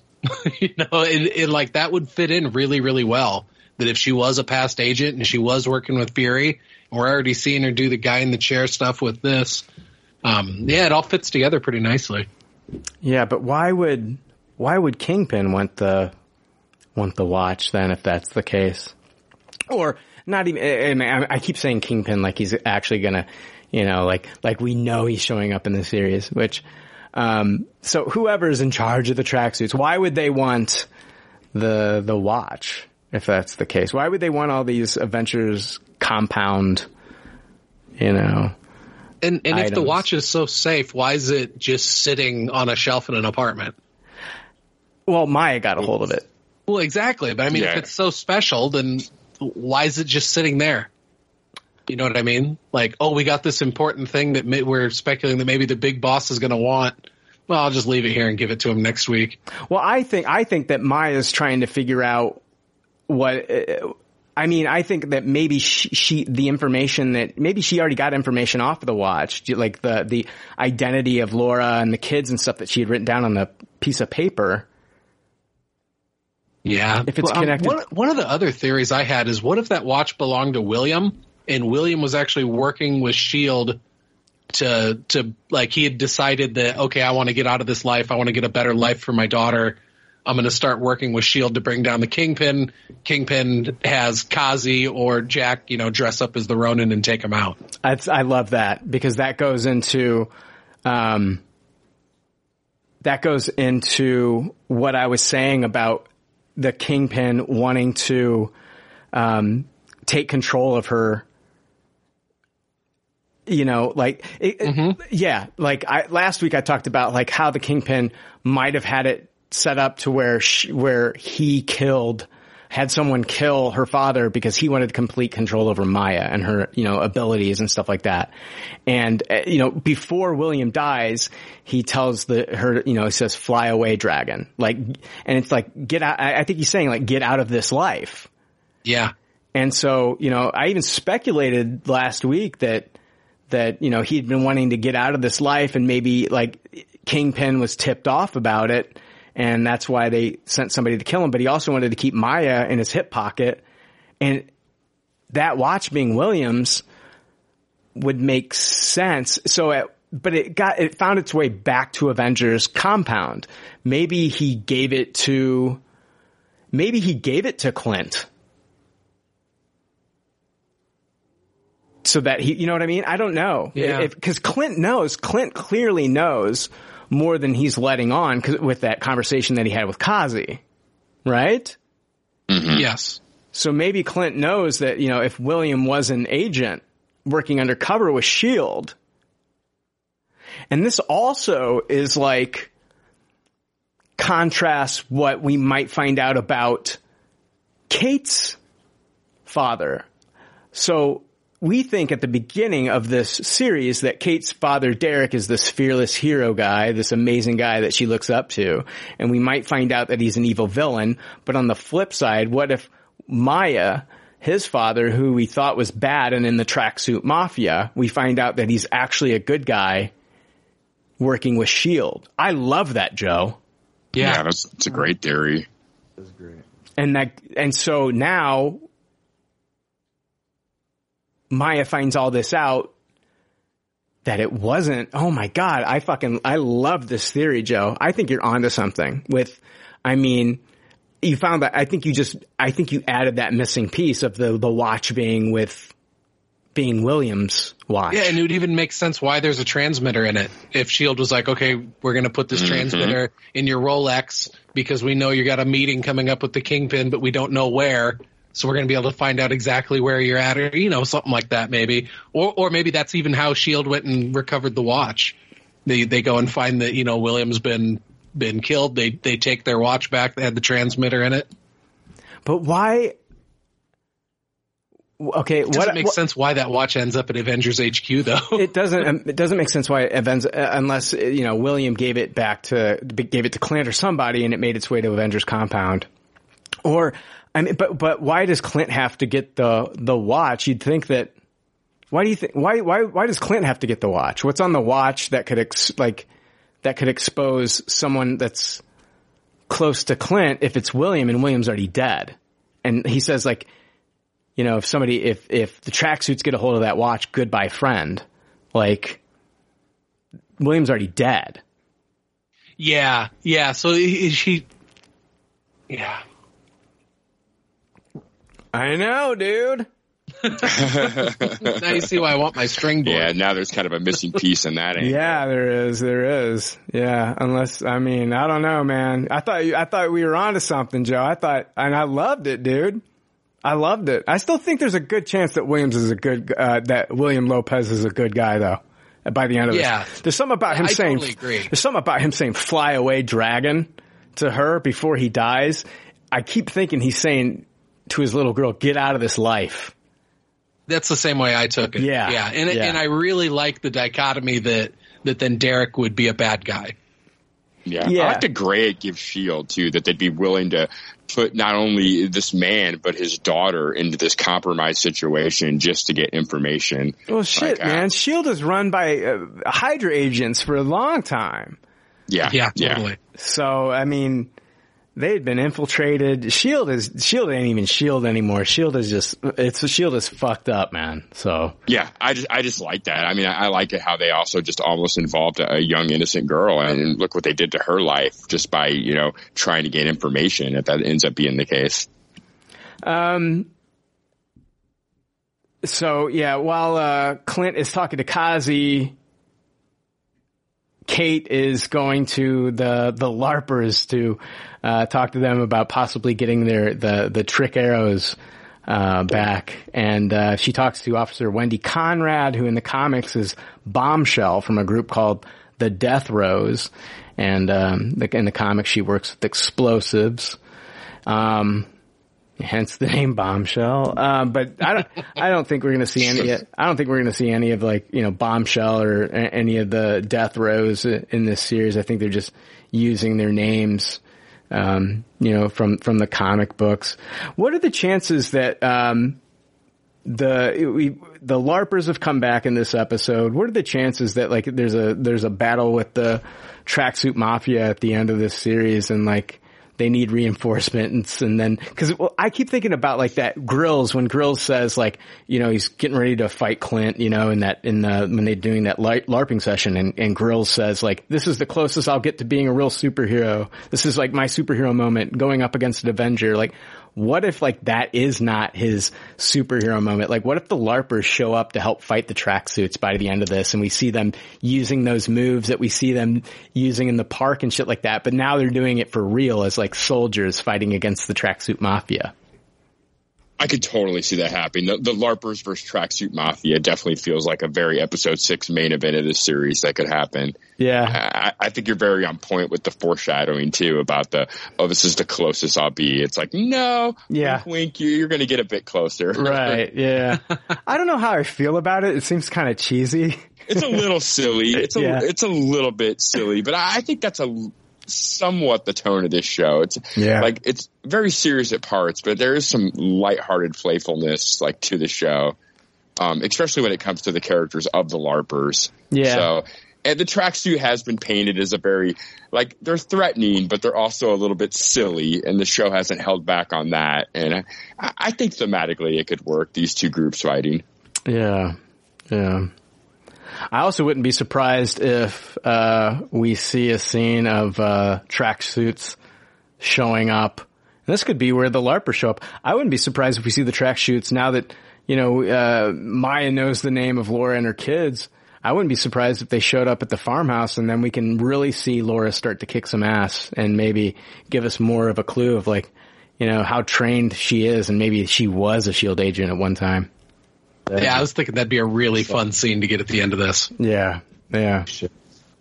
Yeah, that makes a lot more sense as the like the first time Clint would see his family again too. Like I I could see that happening more than like just uh him going home at the end of this series. Yeah. Like there's definitely going to be some threat I think towards his family with what we've seen so far. I guess let's talk about like the the very end of the the episode, like on top of the rooftop. What did you guys think of the rooftop battle? Did you guys enjoy the rooftop battle? Uh, I guess I just want to know your thoughts because I do have uh, a few more things that I want to talk about before we wrap the Hawkeye episode four. But uh, I, I I I thought I the, go- go ahead. I was I didn't hate it, but it wasn't one of my favorite action sequences. It was kind of filmed a little weird and a little bit darker than it needed to be, and I don't know. Like I I wasn't in love with it, but it I, I didn't hate it by any means. again, for me, it's like I love the fact. I, I here, let me get into this. How do I how do I say this? Because I feel like I feel like we get this character of Maya Lopez, Native American, deaf Native American. Um, you know, she's got a prosthetic leg, and it's like I, I love the inclusion and representation that they do, but I don't think they've done anything to make Maya fucking a badass or cool in this series yet. I don't. I think that they've kind of held back on that. Like maybe they're holding back on that for the Echo series, but like they they and I I think we're like in this like I feel like anytime anybody voices something wrong like like they didn't like about something like that, it means that like oh you're against the inclusion and rep- no I'm I'm against how they've kind of portrayed her up to this point. Like I think it's getting out of hand online. Like even this week, like Seth Rogen online said that, you know, there are people that don't like Santa, the people that don't like Santa's Inc. are the white supremacists. And I'm like, I was like, dude, I'm not a white supremacist and I watched six minutes of it and I just thought it was juvenile dick and fart jokes and I stopped watching because I just didn't like it. don't don't you think he's being extreme for comedy's sake though? I don't think he Yeah, but it, necessarily but I think like that. that's where we're at now. It's like if if somebody doesn't like one thing, it means that oh, you must just you mu- just must not like, you know, like No, I agree. I, I think he's poking fun of the exact mentality that you're acknowledging. which Yeah. I agree exists. Yeah, I mean, there's an. I mean, you can look up the articles. It felt legit to me that he was saying like, you know, the the people online that were that were. I don't know. I, I, so I'm just saying like, I I think the character of Maya Lopez has so much potential that they really haven't done anything, in my opinion, to get me like super crazy excited about this character and her series coming up. And you can, I don't know, somebody, please, someone explain to me what has she done so far? What have they given her in this series to get us super excited for the, are they holding on to it for the last two episodes? Because I haven't seen it. Yeah, the first two fights with her have been kind of lackluster That's so it, far. exactly. and I'm saying like, even, even like her abilities in the comics are like to mimic moves and all eh, like and and you know kind of like Taskmaster. And for as much as I did not like the Taskmaster in the Black Widow movie, there was a sense of fear when that character was on screen. Same thing with like the Winter Soldier. But I have like they talk about how much of a badass she is and what a great fighter she is, and in both fights. The first one, they fucking get away. And in this one, she gets, I know she's going up against the Black Widow, but she's still, it's like, I still haven't seen anything from this character. And I'm hoping for me that they can turn this around by the end of this series. Cause I'm not, I'm not, I'm not seeing anything yet. And it's, it's kind of unfortunate. Yeah, they need to give her more to do, like fight wise, in these next couple episodes because so far, I mean, we've gotten a lot of intense looks and, you know, some, I mean, kind of some decent fight stuff, but, but like you've said, she hasn't really come out on top in either of them. Is, like is, in, is, is, in episode three stuff, she's like pinned to the wall and then she's pretty much out of the fight and then just part of a car chase. right. And in this one, it's like, yeah, she's kind of kicking Kate's ass a bit in the apartment and then she slides over to that other roof and she's involved in that fight and then she gets shot and then it's just like, all right, fuck this, I'm out. And just takes off, and it's like, okay, well, where is this? That Right. she's gonna be more of a badass. Here's the thing. it's like, I love the way that they showed like her interactions with, you know, Clint and I've loved the way that they show her, you know, yeah, you know, doing her, uh, doing sign language and the way that she's listened to the vibrations when, when the music is playing and stuff like that. I love all that stuff. I think they're doing it great. I think the representation is there for this character to, uh, really, uh, be, uh, kind of, uh, uh, an important figure in pop culture for uh, people that are both Native American and, and people that are in the deaf community. I think that that's fucking great. I, none of what I'm saying is taking away from that. They've really done a bang up job of showing, you know, um, that character and like, you know, the challenges that she's overcome as a child to, to get where she is now. They just haven't made that character badass in the scenes that I think that they should have made her more of a threat in this series. I don't look at her yet as like this insane threat that I think that, that I thought that they were going to make her when we got that tease of her at the end of the third episode or the, uh, the second episode. So am I wrong? Can somebody tell me why I'm wrong here? No, I mean, you you completely stole the thunder away from me, and I only say this just because of experience with a with a young daughter who I put this on, and she watches it with me, and when when uh, I, I know her name in the comics is Echo, but when she came on, my daughter was so enamored with the fact that she was she looked different and she was communicating different. And I think Brian, I sent you a video. Yeah. And I, where hey, my daughter and, and today she's trying to communicate to me in ASL. I'm like, what the fuck are you saying? like, mm-hmm. but she's been watching these videos ever since last week Sunday just because of this character. I think just a re- just a representation part for especially like the young girls and also like Hazel wants to do archery because of fucking Kate Bishop, but like I think especially like for the young female audience, she is a big deal. But I get what you're saying where like for all of us, we're like, oh, like we like want to see more. but They've given Kate, they've given Kate so many opportunities and moments to shine in this series. I feel like Echo is kind of getting lost in the mix. No, and I, I, I, like, I totally agree with that. Like, I totally agree with that. But it's just like, you know, like, God, what was it? Like, Hazel hasn't seen this newest episode, but the last episode she was in it for four minutes or, you know, whatever. I mean, more than four minutes, but just that time she was in was enough, at least for a younger person, to want to get in to this world of ASL and stuff. So, like, that part, I kind of see why they want to build a whole show around her because representation does matter. And I think it's been amazing to see my daughter want to, want to learn a different language where she's, you know, I go on my browser history and it's all like ASL for beginners. I'm like, whoa, this is, you know, this fucking Disney Plus show is doing more for my daughter than I ever fucking did. Yeah, it's like Paul's browser. Paul's browser browser is like Pornhub, Pornhub, Pornhub, ASL, Pornhub, Pornhub. Yeah, Hazel, stop watching the ASL porn. No, I'm talking. I was talking about when you Thanks, you. Uncle Disney Plus, for showing Hazel the correct way. Yeah, thanks for being a positive role model in that life. No, but like I know I'm long winded, but like I hope you kind of see what I'm saying. We're I see what you're saying. I no, and I, I, I just, I was just, I was hoping that somebody could tell me like, what have we seen out of the character other than the fact that they are showing, you know, what she, uh, what she deals with as being, you know, someone in the in the deaf community.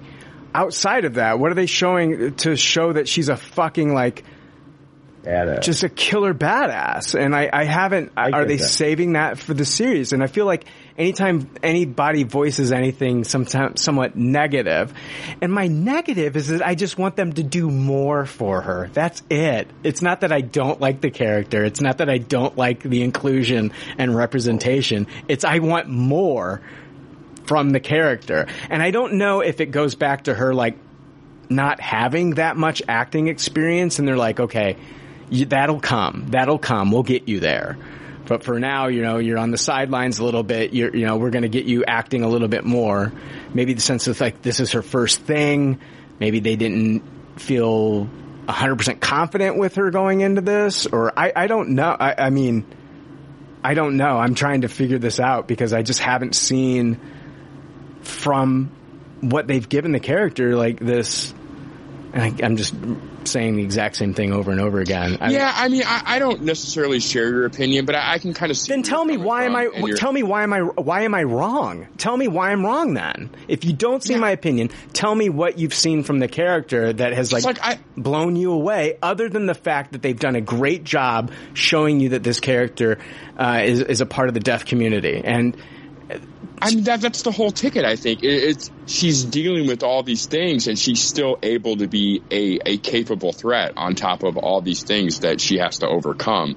Um, but I, I can kind of see your point of view and why you think that way. I, I think Joe kind of hit on it. Maybe another W in her win loss column would go a long way to just making her seem a little bit more like a badass. But I don't know. For me, I, I've always bought it for the, It's the just like- flashback plus the fight with Clint and uh, you know the stuff with Kate in this episode. I I don't know. I just for me, I was never like, oh, this, is lacking. There needs to be a bit more. I, the Echo stuff has been been pretty great in my opinion. I, I don't, I- I, I don't agree. I don't agree. I, I, I can't, I can't sit back and say to myself, oh my god, that one action scene where she had, oh, that is so memorable. That thing that she did. I've seen amazing action scenes from Kate in this. We can all talk about amazing action scenes that we've seen from Cap in the elevator and all this stuff. I, I, I'm asking, like, what have you seen other than like, I mean, just standard kicking and punching and stuff. We ha- they haven't given her anything, in my opinion, that has stood out in my mind as to like why this character is like such such a threat or something like that in this series. Yeah, just a stronger moment to shine. That's what I want. Moment, yeah. That's what I want. I want a memorable moment. Like, give me like they've given memorable moments to Kate. We, s- you know, it's so many memorable moments with Kate this season, and like what she can do, her abilities as a as an archer. And other than the fact that we got a flashback scene of her like beating up a kid when she was younger, I really haven't seen her kind of like come out on top in this series yet. And I'm, that's what I'm waiting for. I don't know. I maybe I I'm, still think there's a very good chance you'll get that because her her storyline is very important to what's going on. Right? We talk so Yeah. much about like who actually killed her father. Uh, all that's going to come back, and I, I think you may still get your super shine echo moment. Maybe I'm looking for in griping the about- next two episodes. maybe I'm griping about something that they're holding on to that we're going to see. Right? I mean, Yeah, like I did think it was pretty badass when Ronin was, you know, having his way with with everybody in that like warehouse or auto body shop, or, and she was like walking towards him. But I'm yeah, but if she would have walked a little faster and fought him, maybe she could have stopped him from killing her fucking father because she, because she's, that's all I'm, honestly, like she's walking around, lurking around, but she's not going after Ronin and stopping him. And she had plenty of time to do that before he fucking killed her father. She watched her father die in the next fucking room. No, that Yeah, that is valid. She didn't show up and, and she didn't show up and her father was already stabbed. She showed up and it happened while she was fucking creeping around and following the Ronin through those rooms. yeah, that's true. Yeah, I mean, it, it, it was tragic. I mean, it must have been hard for her to even know what to do in that situation. Yeah. All right. I'm done. I'm done griping. I'm done griping. I don't think you're a lunatic for having that opinion. I just, it hasn't been anything that's distracted my enjoyment of the character yet. I guess I'm just uh, going into this thing thinking like, okay, she's basically they've pegged her as like the villain in this series to an extent, and I keep wanting to see like maybe I'm just getting lost in like what we've seen from like you know the Winter Soldier and from Taskmaster, and I'm expecting that from from Maya like. And they haven't Yeah. del- they haven't delivered on that in my opinion, and I think it's a I think it's a a disservice to the character that we that I can't tell you of like one moment in this whole series where she's done something that it was just like oh my god that fucking amazing thing that she did that kick that punch that whatever I mean I, I, I, I, can't pull that from the from the recesses of my fucking brain. I don't have the Rolodex where I can oh yeah, that one thing that she did. Just give her a fucking moment is what I'm saying, other than the fact that they are telling us and showing us that she's part of the deaf community and that she's Native American. Like, give us a little bit more with this character. That's all I'm saying. Yeah, otherwise, about the coolest fight thing she's done is when Clint swung that hockey stick at her and she she it broke on her leg, and she just kind of smiled at him. Like that part was kind of badass in that fight, and then Yeah. in this one it was kind of badass where where she comes in flying into the fight, and then she kicks Kate and she goes flying over that uh, that skylight thing. It's like you know, say what you will about Echo and, and her fight scenes so far, but she doesn't skip leg day. Uh, yeah. She doesn't do legs day. She does leg day. Touche. Uh, I don't want people to get uh, take what I said the wrong way. I just want to, I want a little bit more. I want I want a little bit more badassdom out of fucking Maya Lopez in this series. Um, no, I think you put out a very good disclaimer too. I think people understand where you're coming from. Yeah, and I'm hoping that the series can, uh, um, you know, right that wrong for me as as it goes on. I really want a badass scene with her um, in this series. Uh, here's the wildest batshit crazy theory that I have heard uh, from uh, online about this series. I don't think any of this is is is legit at all. Um, that Armand was working for Madame Masque, who is not going to be Eleanor Bishop. So apparently, this theory is that there is a Madame Masque in this series who's not going to turn out to be Eleanor Bishop. It's just a completely, it's just, it's Madame Masque. And in the comics, Madame Masque is doing a lot with clones. And she wants, uh, to clone the bishops because there is a, a shot that they have superpowers once they are cloned. And, and then this goes back to when Kate is talking to Armand in the first episode, um, when Kate is, uh, talking to him and the young boy shows up and it's, uh, Armand the third. And then she says, there are so many Armands. So there's, they're speculating that Armand the third is a clone and that the older Armand is working for Madame Masque. Oh boy, we we've got two episodes to, to fill in all those blanks, huh? Right? we got a lot of work to do these next two episodes of Hawkeye. Uh, so yeah, that is probably the most batshit wild crazy that I've uh, that I've seen online this week. Oh, um, A plus for effort. god damn, yeah, no shit. Um, apparently, and this rumor comes from uh, my time to shine hello on Twitter. Um, who is a legit leaker online, has gotten many things right in the past, and and she is saying uh, that there was a deleted post-credit scene from episode four, and this is what she says: "While I wasn't the one saying it." I can back up the claims that there was supposed to be a post-credit scene with Kingpin in this episode. Why they removed it, who knows?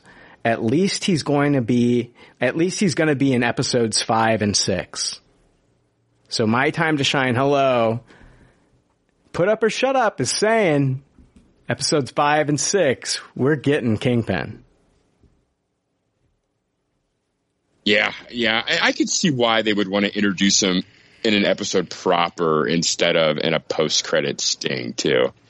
I, I, especially in this episode, it like really takes away from the Yelena reveal. I mean, I know that was very obvious to a large group of the watchers, but not everybody. And I think it works better to have that reveal in episode four and then bring Kingpin in episode five. Joe, talk to me. Are we getting Kingpin or are they just going to reveal that it's been Derek Bishop the entire time? It better be Kingpin because if if it's not, I'm going to be pissed off I'm gonna be pissed off at Vincent D'Onofrio. you know, For I'm sure. gonna be I'm gonna be fucking pissed off at this show. It's gonna feel like like WandaVision all over again. And we're pissed you know, off at with, Vincent D'Onofrio because he's been liking a bunch of Hawkeye tweets and uh, all these things online. And uh, yeah, I, I agree. He's been playing it up on social media, like I'm coming. And Just I'm, you wait. Well, and the the fact that the fact that Clint keeps ta- calling him the big guy, big the fact guy. that the auto body was called Fat Man Auto Body, the fact that the hand that we see, you know, um, reach out to to to young Maya Lopez looks like a big meaty hand from you know Vincent D'Onofrio's Kingpin. The laugh, the the chuckle even sounds like Vincent D'Onofrio. Um, I mean, if if they take this away from us and they give us a Ralph Bohner, fuck them, fuck them. That's that's yeah, that would be very disappointing. Yeah, yeah. Paul, I, I, think this next episode seems like very likely that they're going to be introducing him, especially you know with like the, the internet. Yeah, and then two days later, you get to see Daredevil. Yeah, right. oh shit! Yeah. Uh, let's see here. Yeah, Paul, you think we're getting Kingpin? Oh yeah, I do. Like I forget where I read it, but somebody said like the next episode is gonna break Twitter or whatever, and the only thing I could think of would be bringing Kingpin back. And now that Jake said two days later, fucking we could have the possibility of oh, Charlie Cox coming in. We are getting Charlie Cox. I can almost. We I, are. We are. Yes. I mean, Put yeah. Universe. Look, I mean, everybody can say, "Oh yeah, Kevin Feige confirmed that you know he's going to come back uh, if we see Matt Murdock again." But I, I, still think that the next time we see him is is going to be in in No Way Home. I really do. Um, Another thing before we wrapped up and rated this is at the beginning of this series, this is the first one that they've done it for they you know, it says, you know, Marvel Studios, but then it says for the first time they've ever done this, it, they put a Kevin Feige production at the beginning. Yeah, I noticed that. That was wild. I'm thinking, Jake, here's my theory, is that if they are introducing Kingpin, they're separating, they're putting Kevin Feige's name on this front and center and separating it from Jeph Loeb's Daredevil mm. series. Oh, that makes a lot of sense. Just doing that. It's like, yes, it's the same actor, but that was not canon. Right, right. Yes, that's exactly what I'm saying. Instead of it, you know, Jeph Loeb was in charge of like the TV side of Marvel Netflix. Now it's like Kevin Feige's doing everything over at Disney Plus with the fact if, I mean, to, to, you know, uh, uh, if anybody, you know, if Kingpin does show up in this, you know, it, they're not going to be it's going to be a complete, it's going to be the same actor, but a completely different kingpin because they're not going to put Jeph Loeb as like an executive producer on this one because he had involvement in those Marvel Netflix series. Cause I, you'd think that they would have to do that. You know, like, you know, a lot of people are like, why is Zack Snyder an executive producer on the Wonder Woman movies? Well, it's because he was the one that fucking brought Gal Gadot on for Batman v Superman. He was the one that.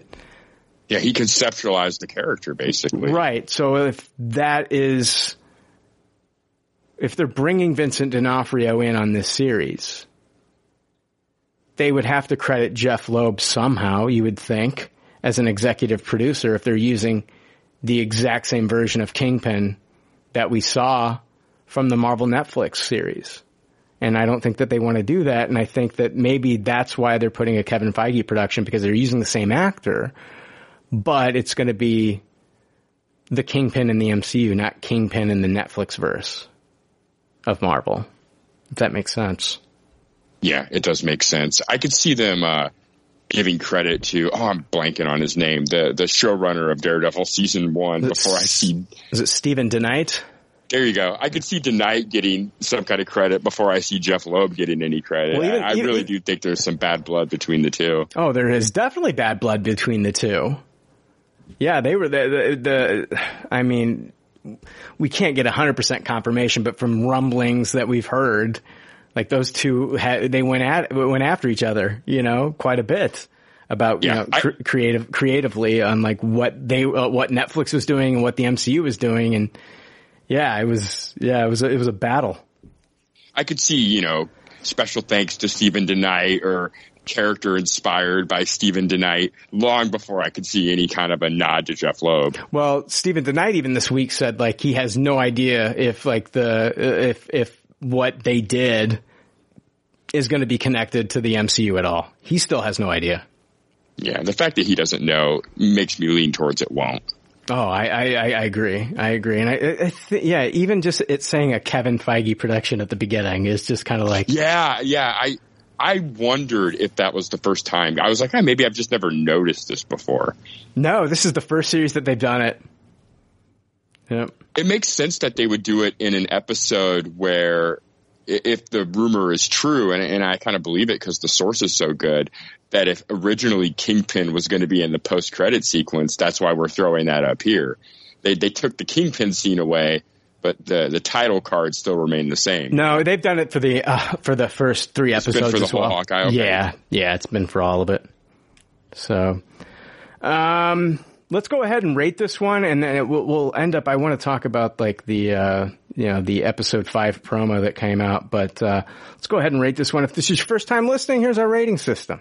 The rating system is simple. If the leftovers don't like something, they toss it. If they do like something, they suggest you taste it. And if it's brilliant, it gets a Tupperware rating. If all the leftovers love it, then it gets the pinnacle of success, a Tupperware party. All right. Paul, what'd you think of this one? What are you going to rate it?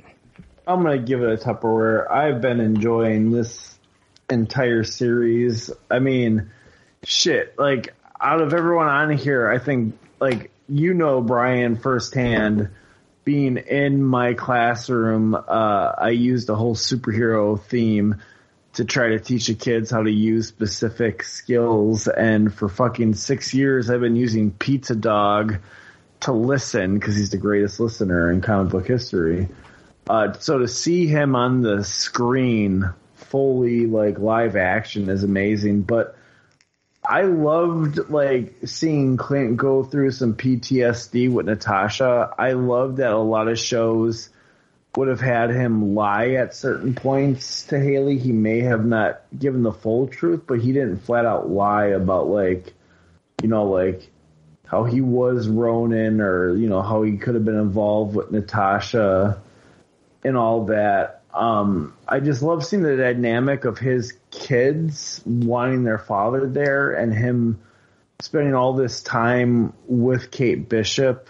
Um, I just loved all of the little, like, I know some people can call it slow, but I seriously fucking just love all the depth that was given to all these characters. And Tony Dalton, who's in this show as as Uncle Jack or whatever you want to call him. I we, we need to see him more stuff. Um, he's fantastic. Uh, I loved him since Better Call Saul, but I'm just in love with this show. I say that about every new Marvel show, but I love seeing Jeremy Renner kind of, you know, cut his teeth into all of this, and we're seeing more of this world and I was so enamored with the Matt Fraction series to see a lot of those elements into this. I'm just loving it. And this episode made me remember, you know, just continued that feeling of falling in love with this character and the route they're going with it.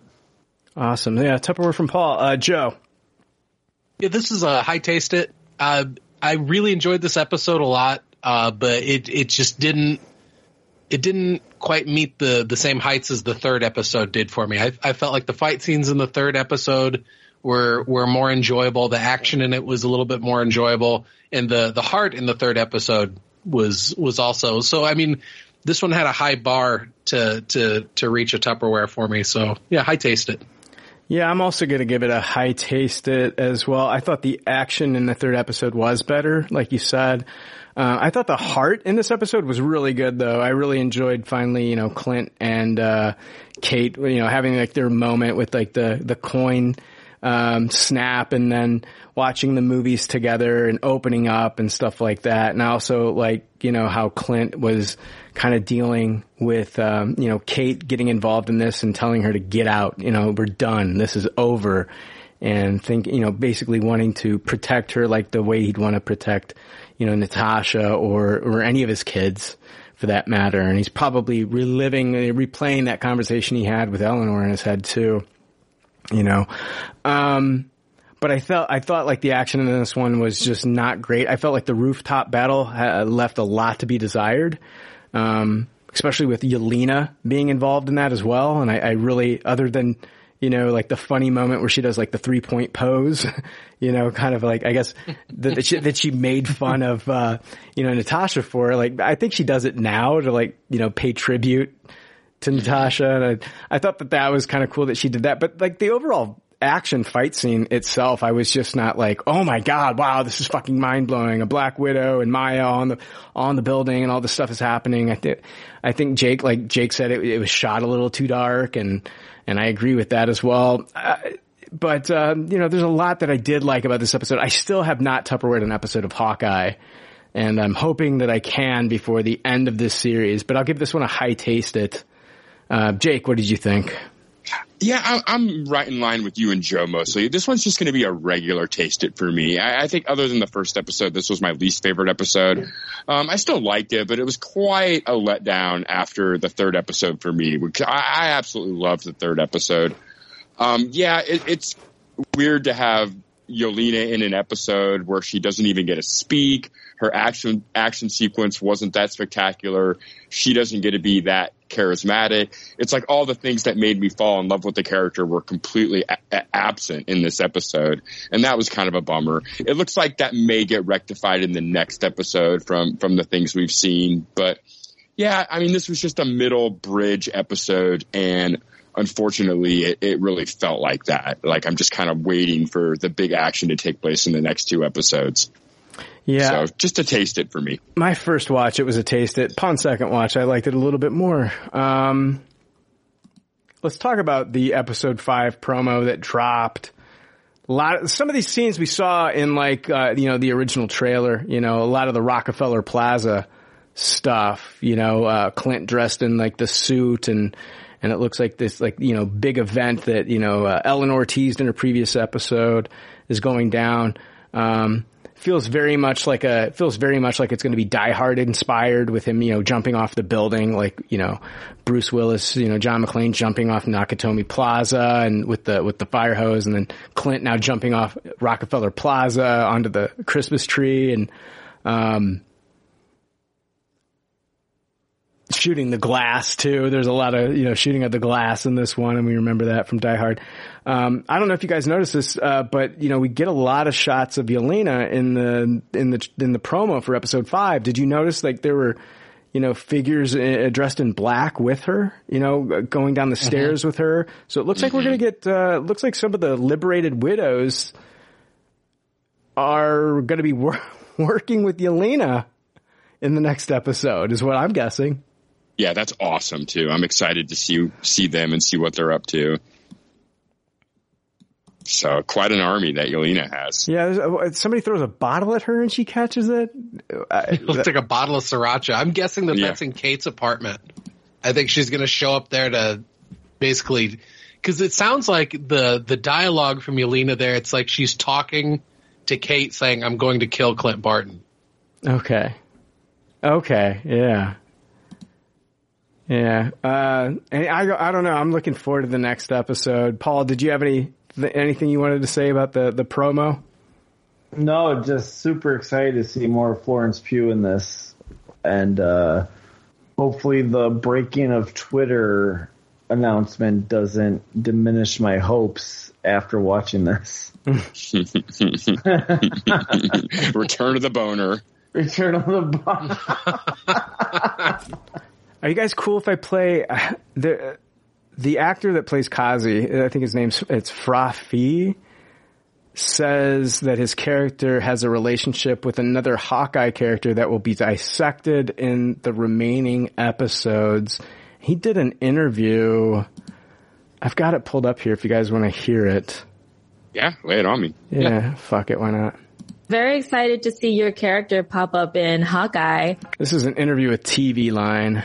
because he seems like kind of a good dude on the outside, but there's a little bit more to him, obviously working with the tracksuits. I think you've absolutely hit the nail on the head. Kazi is not a two-dimensional, straightforward character. Like any good villain in all of these Marvel stories that we've come to completely adore, there's a lot hidden beneath the surface and there's a lot of reasons why these characters have come to be. And I'm hoping that it will be revealed where his motivations lie and what his true inner passions are in the coming episodes. The way I'm judging him right now is through his relationship with Maya. And of the two, he seems to be the more level-headed one, especially in that interrogation in episode three where he kind of pulls her back a little bit. So how would you describe his relationship with Maya? Well, you're totally right in that the Tracksuit Mafia are a criminal organization in the underbelly of New York. They should not be raising their profile too much. So that car chase was an absolute nightmare, you know? And this is something that Kazi is able to control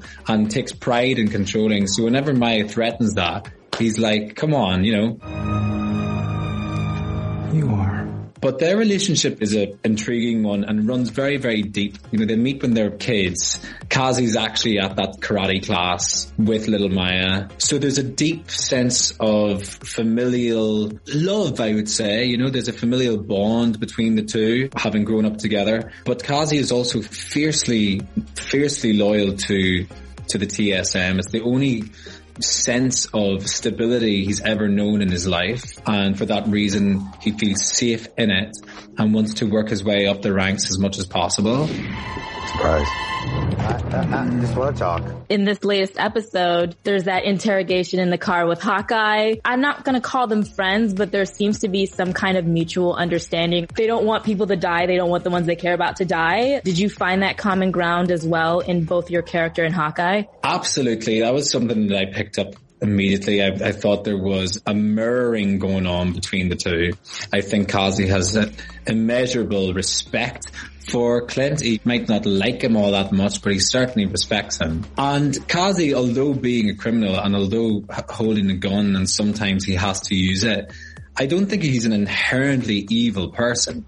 And if there's no need for bloodshed, I reckon he would decide against it. And he doesn't have any particular beef with Clint. You know, their worlds have collided in a very random happenstance way because this Ronin figure has popped up, you know, to which they're both connected separately. There is a respect there. Although he doesn't really like the idea of an Avenger being in his back seat. It's, Not a good uh, look for the tracksuit, right? Not ideal. you know, because he has this great relationship with Maya, is the show also going to explore his relationship with other figures as well? Are there relationships you're excited to dive into? There is certainly another relationship that is going to be dissected. I'm watching these episodes unfold at the same time as you guys, by the way. Like I haven't seen the last two episodes, so I'm just like "Ugh," waiting with bated breath, you know? Yeah. But they're going to knock your socks off.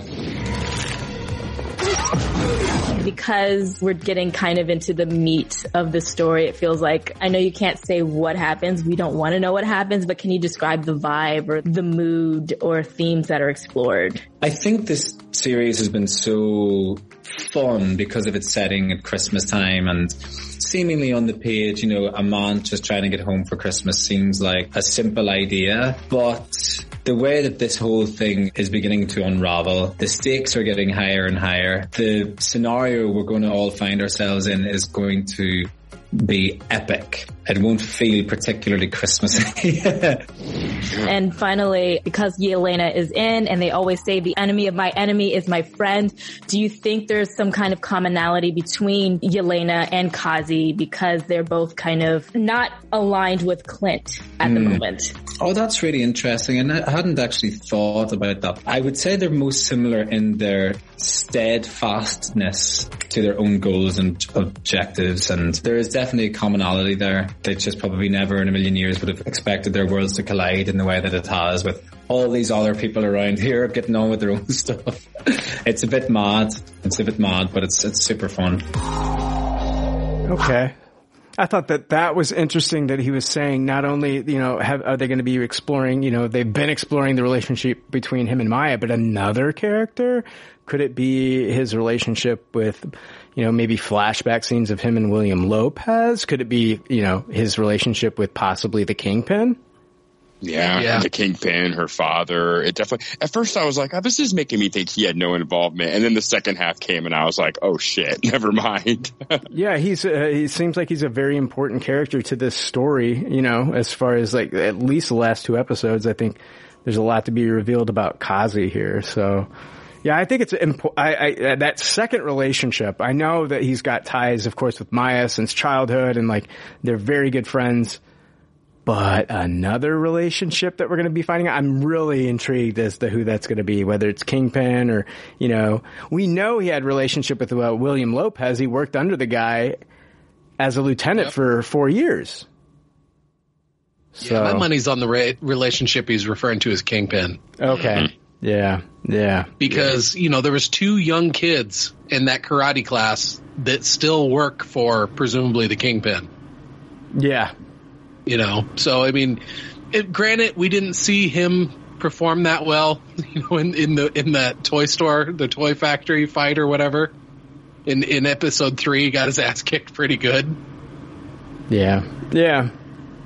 You we didn't see him definitely didn't see him doing any flippy do shit so that goes against my theory of him being ronin right. right. Oh, yeah. Yeah. That's a good point. Yeah. he, he doesn't seem the most capable guy. Right. Uh, last thing I wanted to talk about before we wrap this one is, uh, you know, recently Florence Pugh tweet, uh, no, it was, it was an Instagram post and she, uh, uh, put at Hailee Steinfeld, uh, being the ultimate best friend through high and low. And I wonder if that's like a tease of like maybe her and, um, Kate Bishop being really good friends, uh, in the MCU later on down the road. Yeah, I think that would be really cool if that's what she means, and it would make a lot of sense that these two characters would have would have further interactions down the line. absolutely yeah i, I 100% support that take Yeah, I think that's what's going to happen for for those characters. Uh, yeah, that is all we uh, have for this episode. Um, next week, when we return, we're going to be talking Spider-Man: No Way Home. Jake, we're seeing it on Thursday, man. Yeah, I'm excited. I'm excited. It's one of those rare movies that I'm going to get to sit next to you and watch as well. So that'll Yeah. be a lot of fun. You'll you'll get to see me fucking crying, blubbering tears when Tobey Maguire shows up on screen. So good times. And I'll also see you crying, blubbering tears when Andrew Garfield shows up, but for a different reason. yeah, yeah, yeah. Totally different reason. Oh man, I can't wait. I, it's just gonna feel like a whole new world, right? It's gonna be like stepping through the fucking mirror onto the other side when this movie's finally out and I've Oh, I seen it. know. I know. I can't wait. I can't wait. There's so much fucking hype for this fucking movie. I I cannot wait. Two and a half hours, and uh, yeah, yeah, it's gonna be. I'm I'm hundred percent convinced that we're gonna be getting Kingpin next week. We're gonna be getting Matt Murdock and No Way Home next week. We're getting Tobey. We're getting Andrew. I'm hundred percent convinced that this is not Mephisto. This is not Ralph Bohner. We're we're getting it all. We're getting everything we want. I don't want Andrew Garfield. if we're gonna get Tobey, you might as well get. We might as well get the twofer. I'm totally fine with Andrew Garfield showing up in this movie. No, I, I agree. I am too. I, I don't think I've been as warm on Andrew Garfield ever as I am in him appearing in this movie. I, I was just going for the cheap joke. as you do, Jake. All right, I want to thank uh, I want to thank Paul Hart for staying awake this episode. Yeah, I did it. Yeah, you Good did. job, Paul. Good job, Paul. You're the re- you're the real hero. yeah. There's gonna be Sandman is gonna be in No Way Home, but he was not present during this episode. So, No, he did not make it. A, he did not make a cameo. Paul, where can people find you if they want to find you uh, lively and awake? And uh, dude, are you? When is Casper Mattresses going to be a, a sponsor of your podcast? You can find me on uh, Apple to Oranges uh, with Jess and June, Cinedudes with June, and all that fun stuff. So, and I'm usually awake. I did fall asleep. You know, it it will make you happy. When I was in Philly, we did a live recording of Apple to Oranges, and during that, I did fall asleep because uh, Jess's cat nuzzled up into my beard, and it just put me right to sleep. So you're not alone, sir. I, uh, if I'm ever having a down day, Paul, it's always nice to know that you're you're, you're getting Z's. Yeah, that made it worse, Paul. I now we're not special. I, I'm you had a better excuse that time. You had cute cat nuzzles. Like I, that made me feel worse. That anecdote. Oh no, let's uh take it back. Sorry. no, no. And a big thank you to everyone that reached out to me the next day from the leftover army. Thank you. It was very appreciated. Hey, listen to that, man. P- Like fucking Paul falls asleep and the whole world is worried about him, Jake. Yeah, I mean, what are friends for? Jake was one of them, so thank you, Jake. I love you. Yeah, anytime. I was, I, I, I was like, I'm gonna wait for Paul to come to me. And I did. I know you did. You like at fucking six a.m. the next day. I know. Paul, Paul came to me like it was a fucking Godfather movie. He was like, you know, he was, he was like, he was like kissing my ring. I'm so sorry. I'm so Oh, sorry, I felt, Brian. I felt so terrible. It was terrible. I thought it was funny. I thought it was funny. I just, I just knew that you were going to feel terrible about it, and there's no reason to. It was, it was a funny moment, man. It was a funny moment, and I think it worked out really well. And if you haven't, uh, yeah, have you not listened back to it, Paul? No, I will never. I will never listen to that. You know, and like I like I hate to blow smoke, but you you and Jake put so much time into these. That was the biggest thing. Like like we were texting all day, like like all these great theories and notes, and ah, I just felt like a piece of shit. But Don't worry it about worked it. out, I guess. I don't know. Don't even sweat it, man. Joe! Present. This is where you say, hey! hey! Yeah! You're like Krusty the Clown over there. I know, nice. Hey. yeah! Um, yeah. Joe, uh, where can people find you? What have you been working on, man? Uh, you can find me on Startcast, my long form conversation show that I do. Uh, been on a real kick lately, releasing new episodes every Saturday. Um, released one this morning. Newest episode is with uh, Stephanie Chapman, and that was a blast. I can't wait to listen to that. I started the uh, Stephen Farshid one, and uh, for everybody wondering who got me the Santor ornament, it was revealed on that episode it was Stephen Farshid. So, and I, I reached out to Stephen and I, I thanked him for the Santor ornament, and uh, it was pretty fucking hilarious uh, listening to that episode and and Stephen talking about that. It really, it really, no, I no, I listened to the whole thing. I listened to the, uh, yeah, I listened to the entire episode. That one.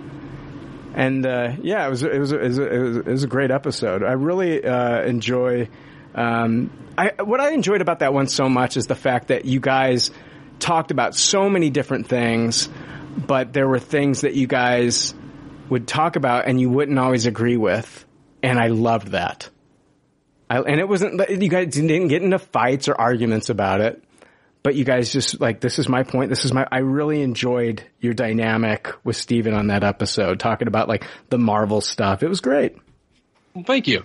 I love talking with that guy. He's he's always so much fun to have on the show. yeah um uh we'll be back next week with uh spider-man no way home uh, the week after that, guys, uh, we're going to be taking the week off for Christmas. Uh, Christmas lands on a Saturday. That's the day we typically record. Unless, Jake, I mean, isn't that, aren't- uh, that Wednesday, aren't we getting a Hawkeye episode? yeah, yeah, we are. do you just want to do like a quick Hawkeye recap on like wh- like you know Thursday or Friday or something? Yeah, I'd be down. I'm definitely tied up all day Saturday, but Yeah. if we could figure out, and probably Friday too. But if we could probably squeeze it in on Thursday, I could make that happen. Yeah, yeah. If we can get a guest, we'll get a guest. If we can't get a guest, it'll just me being uh, me and Jake just talking about the wrap up of uh, of Hawkeye. But that should be fun. And then um, we're gonna come back and do a regular. I, um, usually, the first episode of the new year, we'll do the Tupperwares, the but uh, the award ser- award show for the best of uh, 2021. But this week, since we haven't had a regular episode, that week I, I want to just do a regular episode, and then uh, when we re- and then the one after that on the eighth is when we're going to do the awards show because I, I think people are just going to be ready for a regular episode, Jake.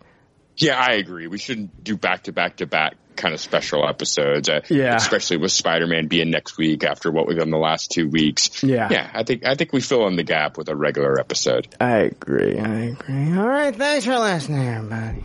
Hmm.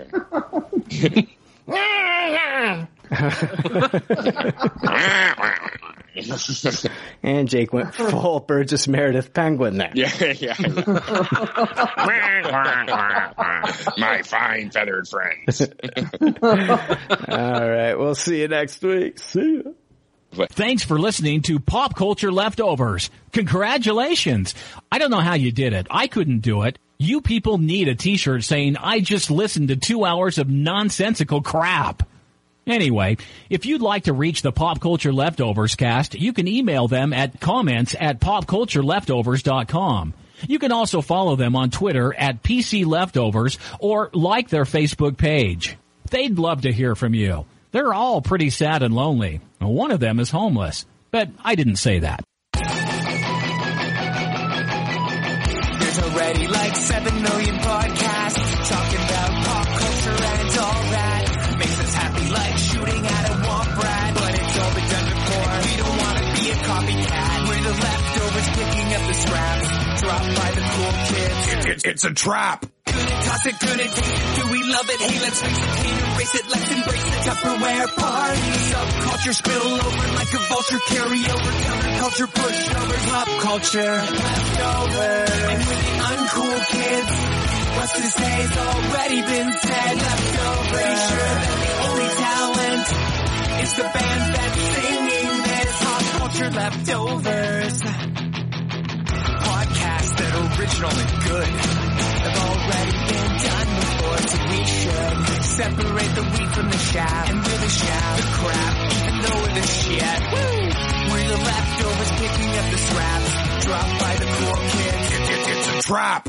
Good and toss it, good and taste it. Do we love it? Hey, let's face it, can't erase it. Let's embrace the Tupperware party. Subculture spill over like a vulture. Carry over counterculture, pushover, pop culture leftover.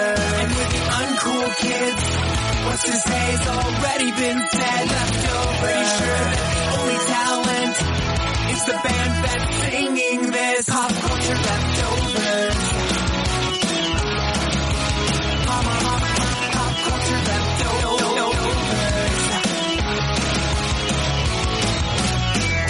It, it. Do we love it? Hey, let's face it, can't erase it. Let's embrace the Tupperware party. Subculture spill over like a vulture. Carry over counterculture, pushovers, pop culture leftover.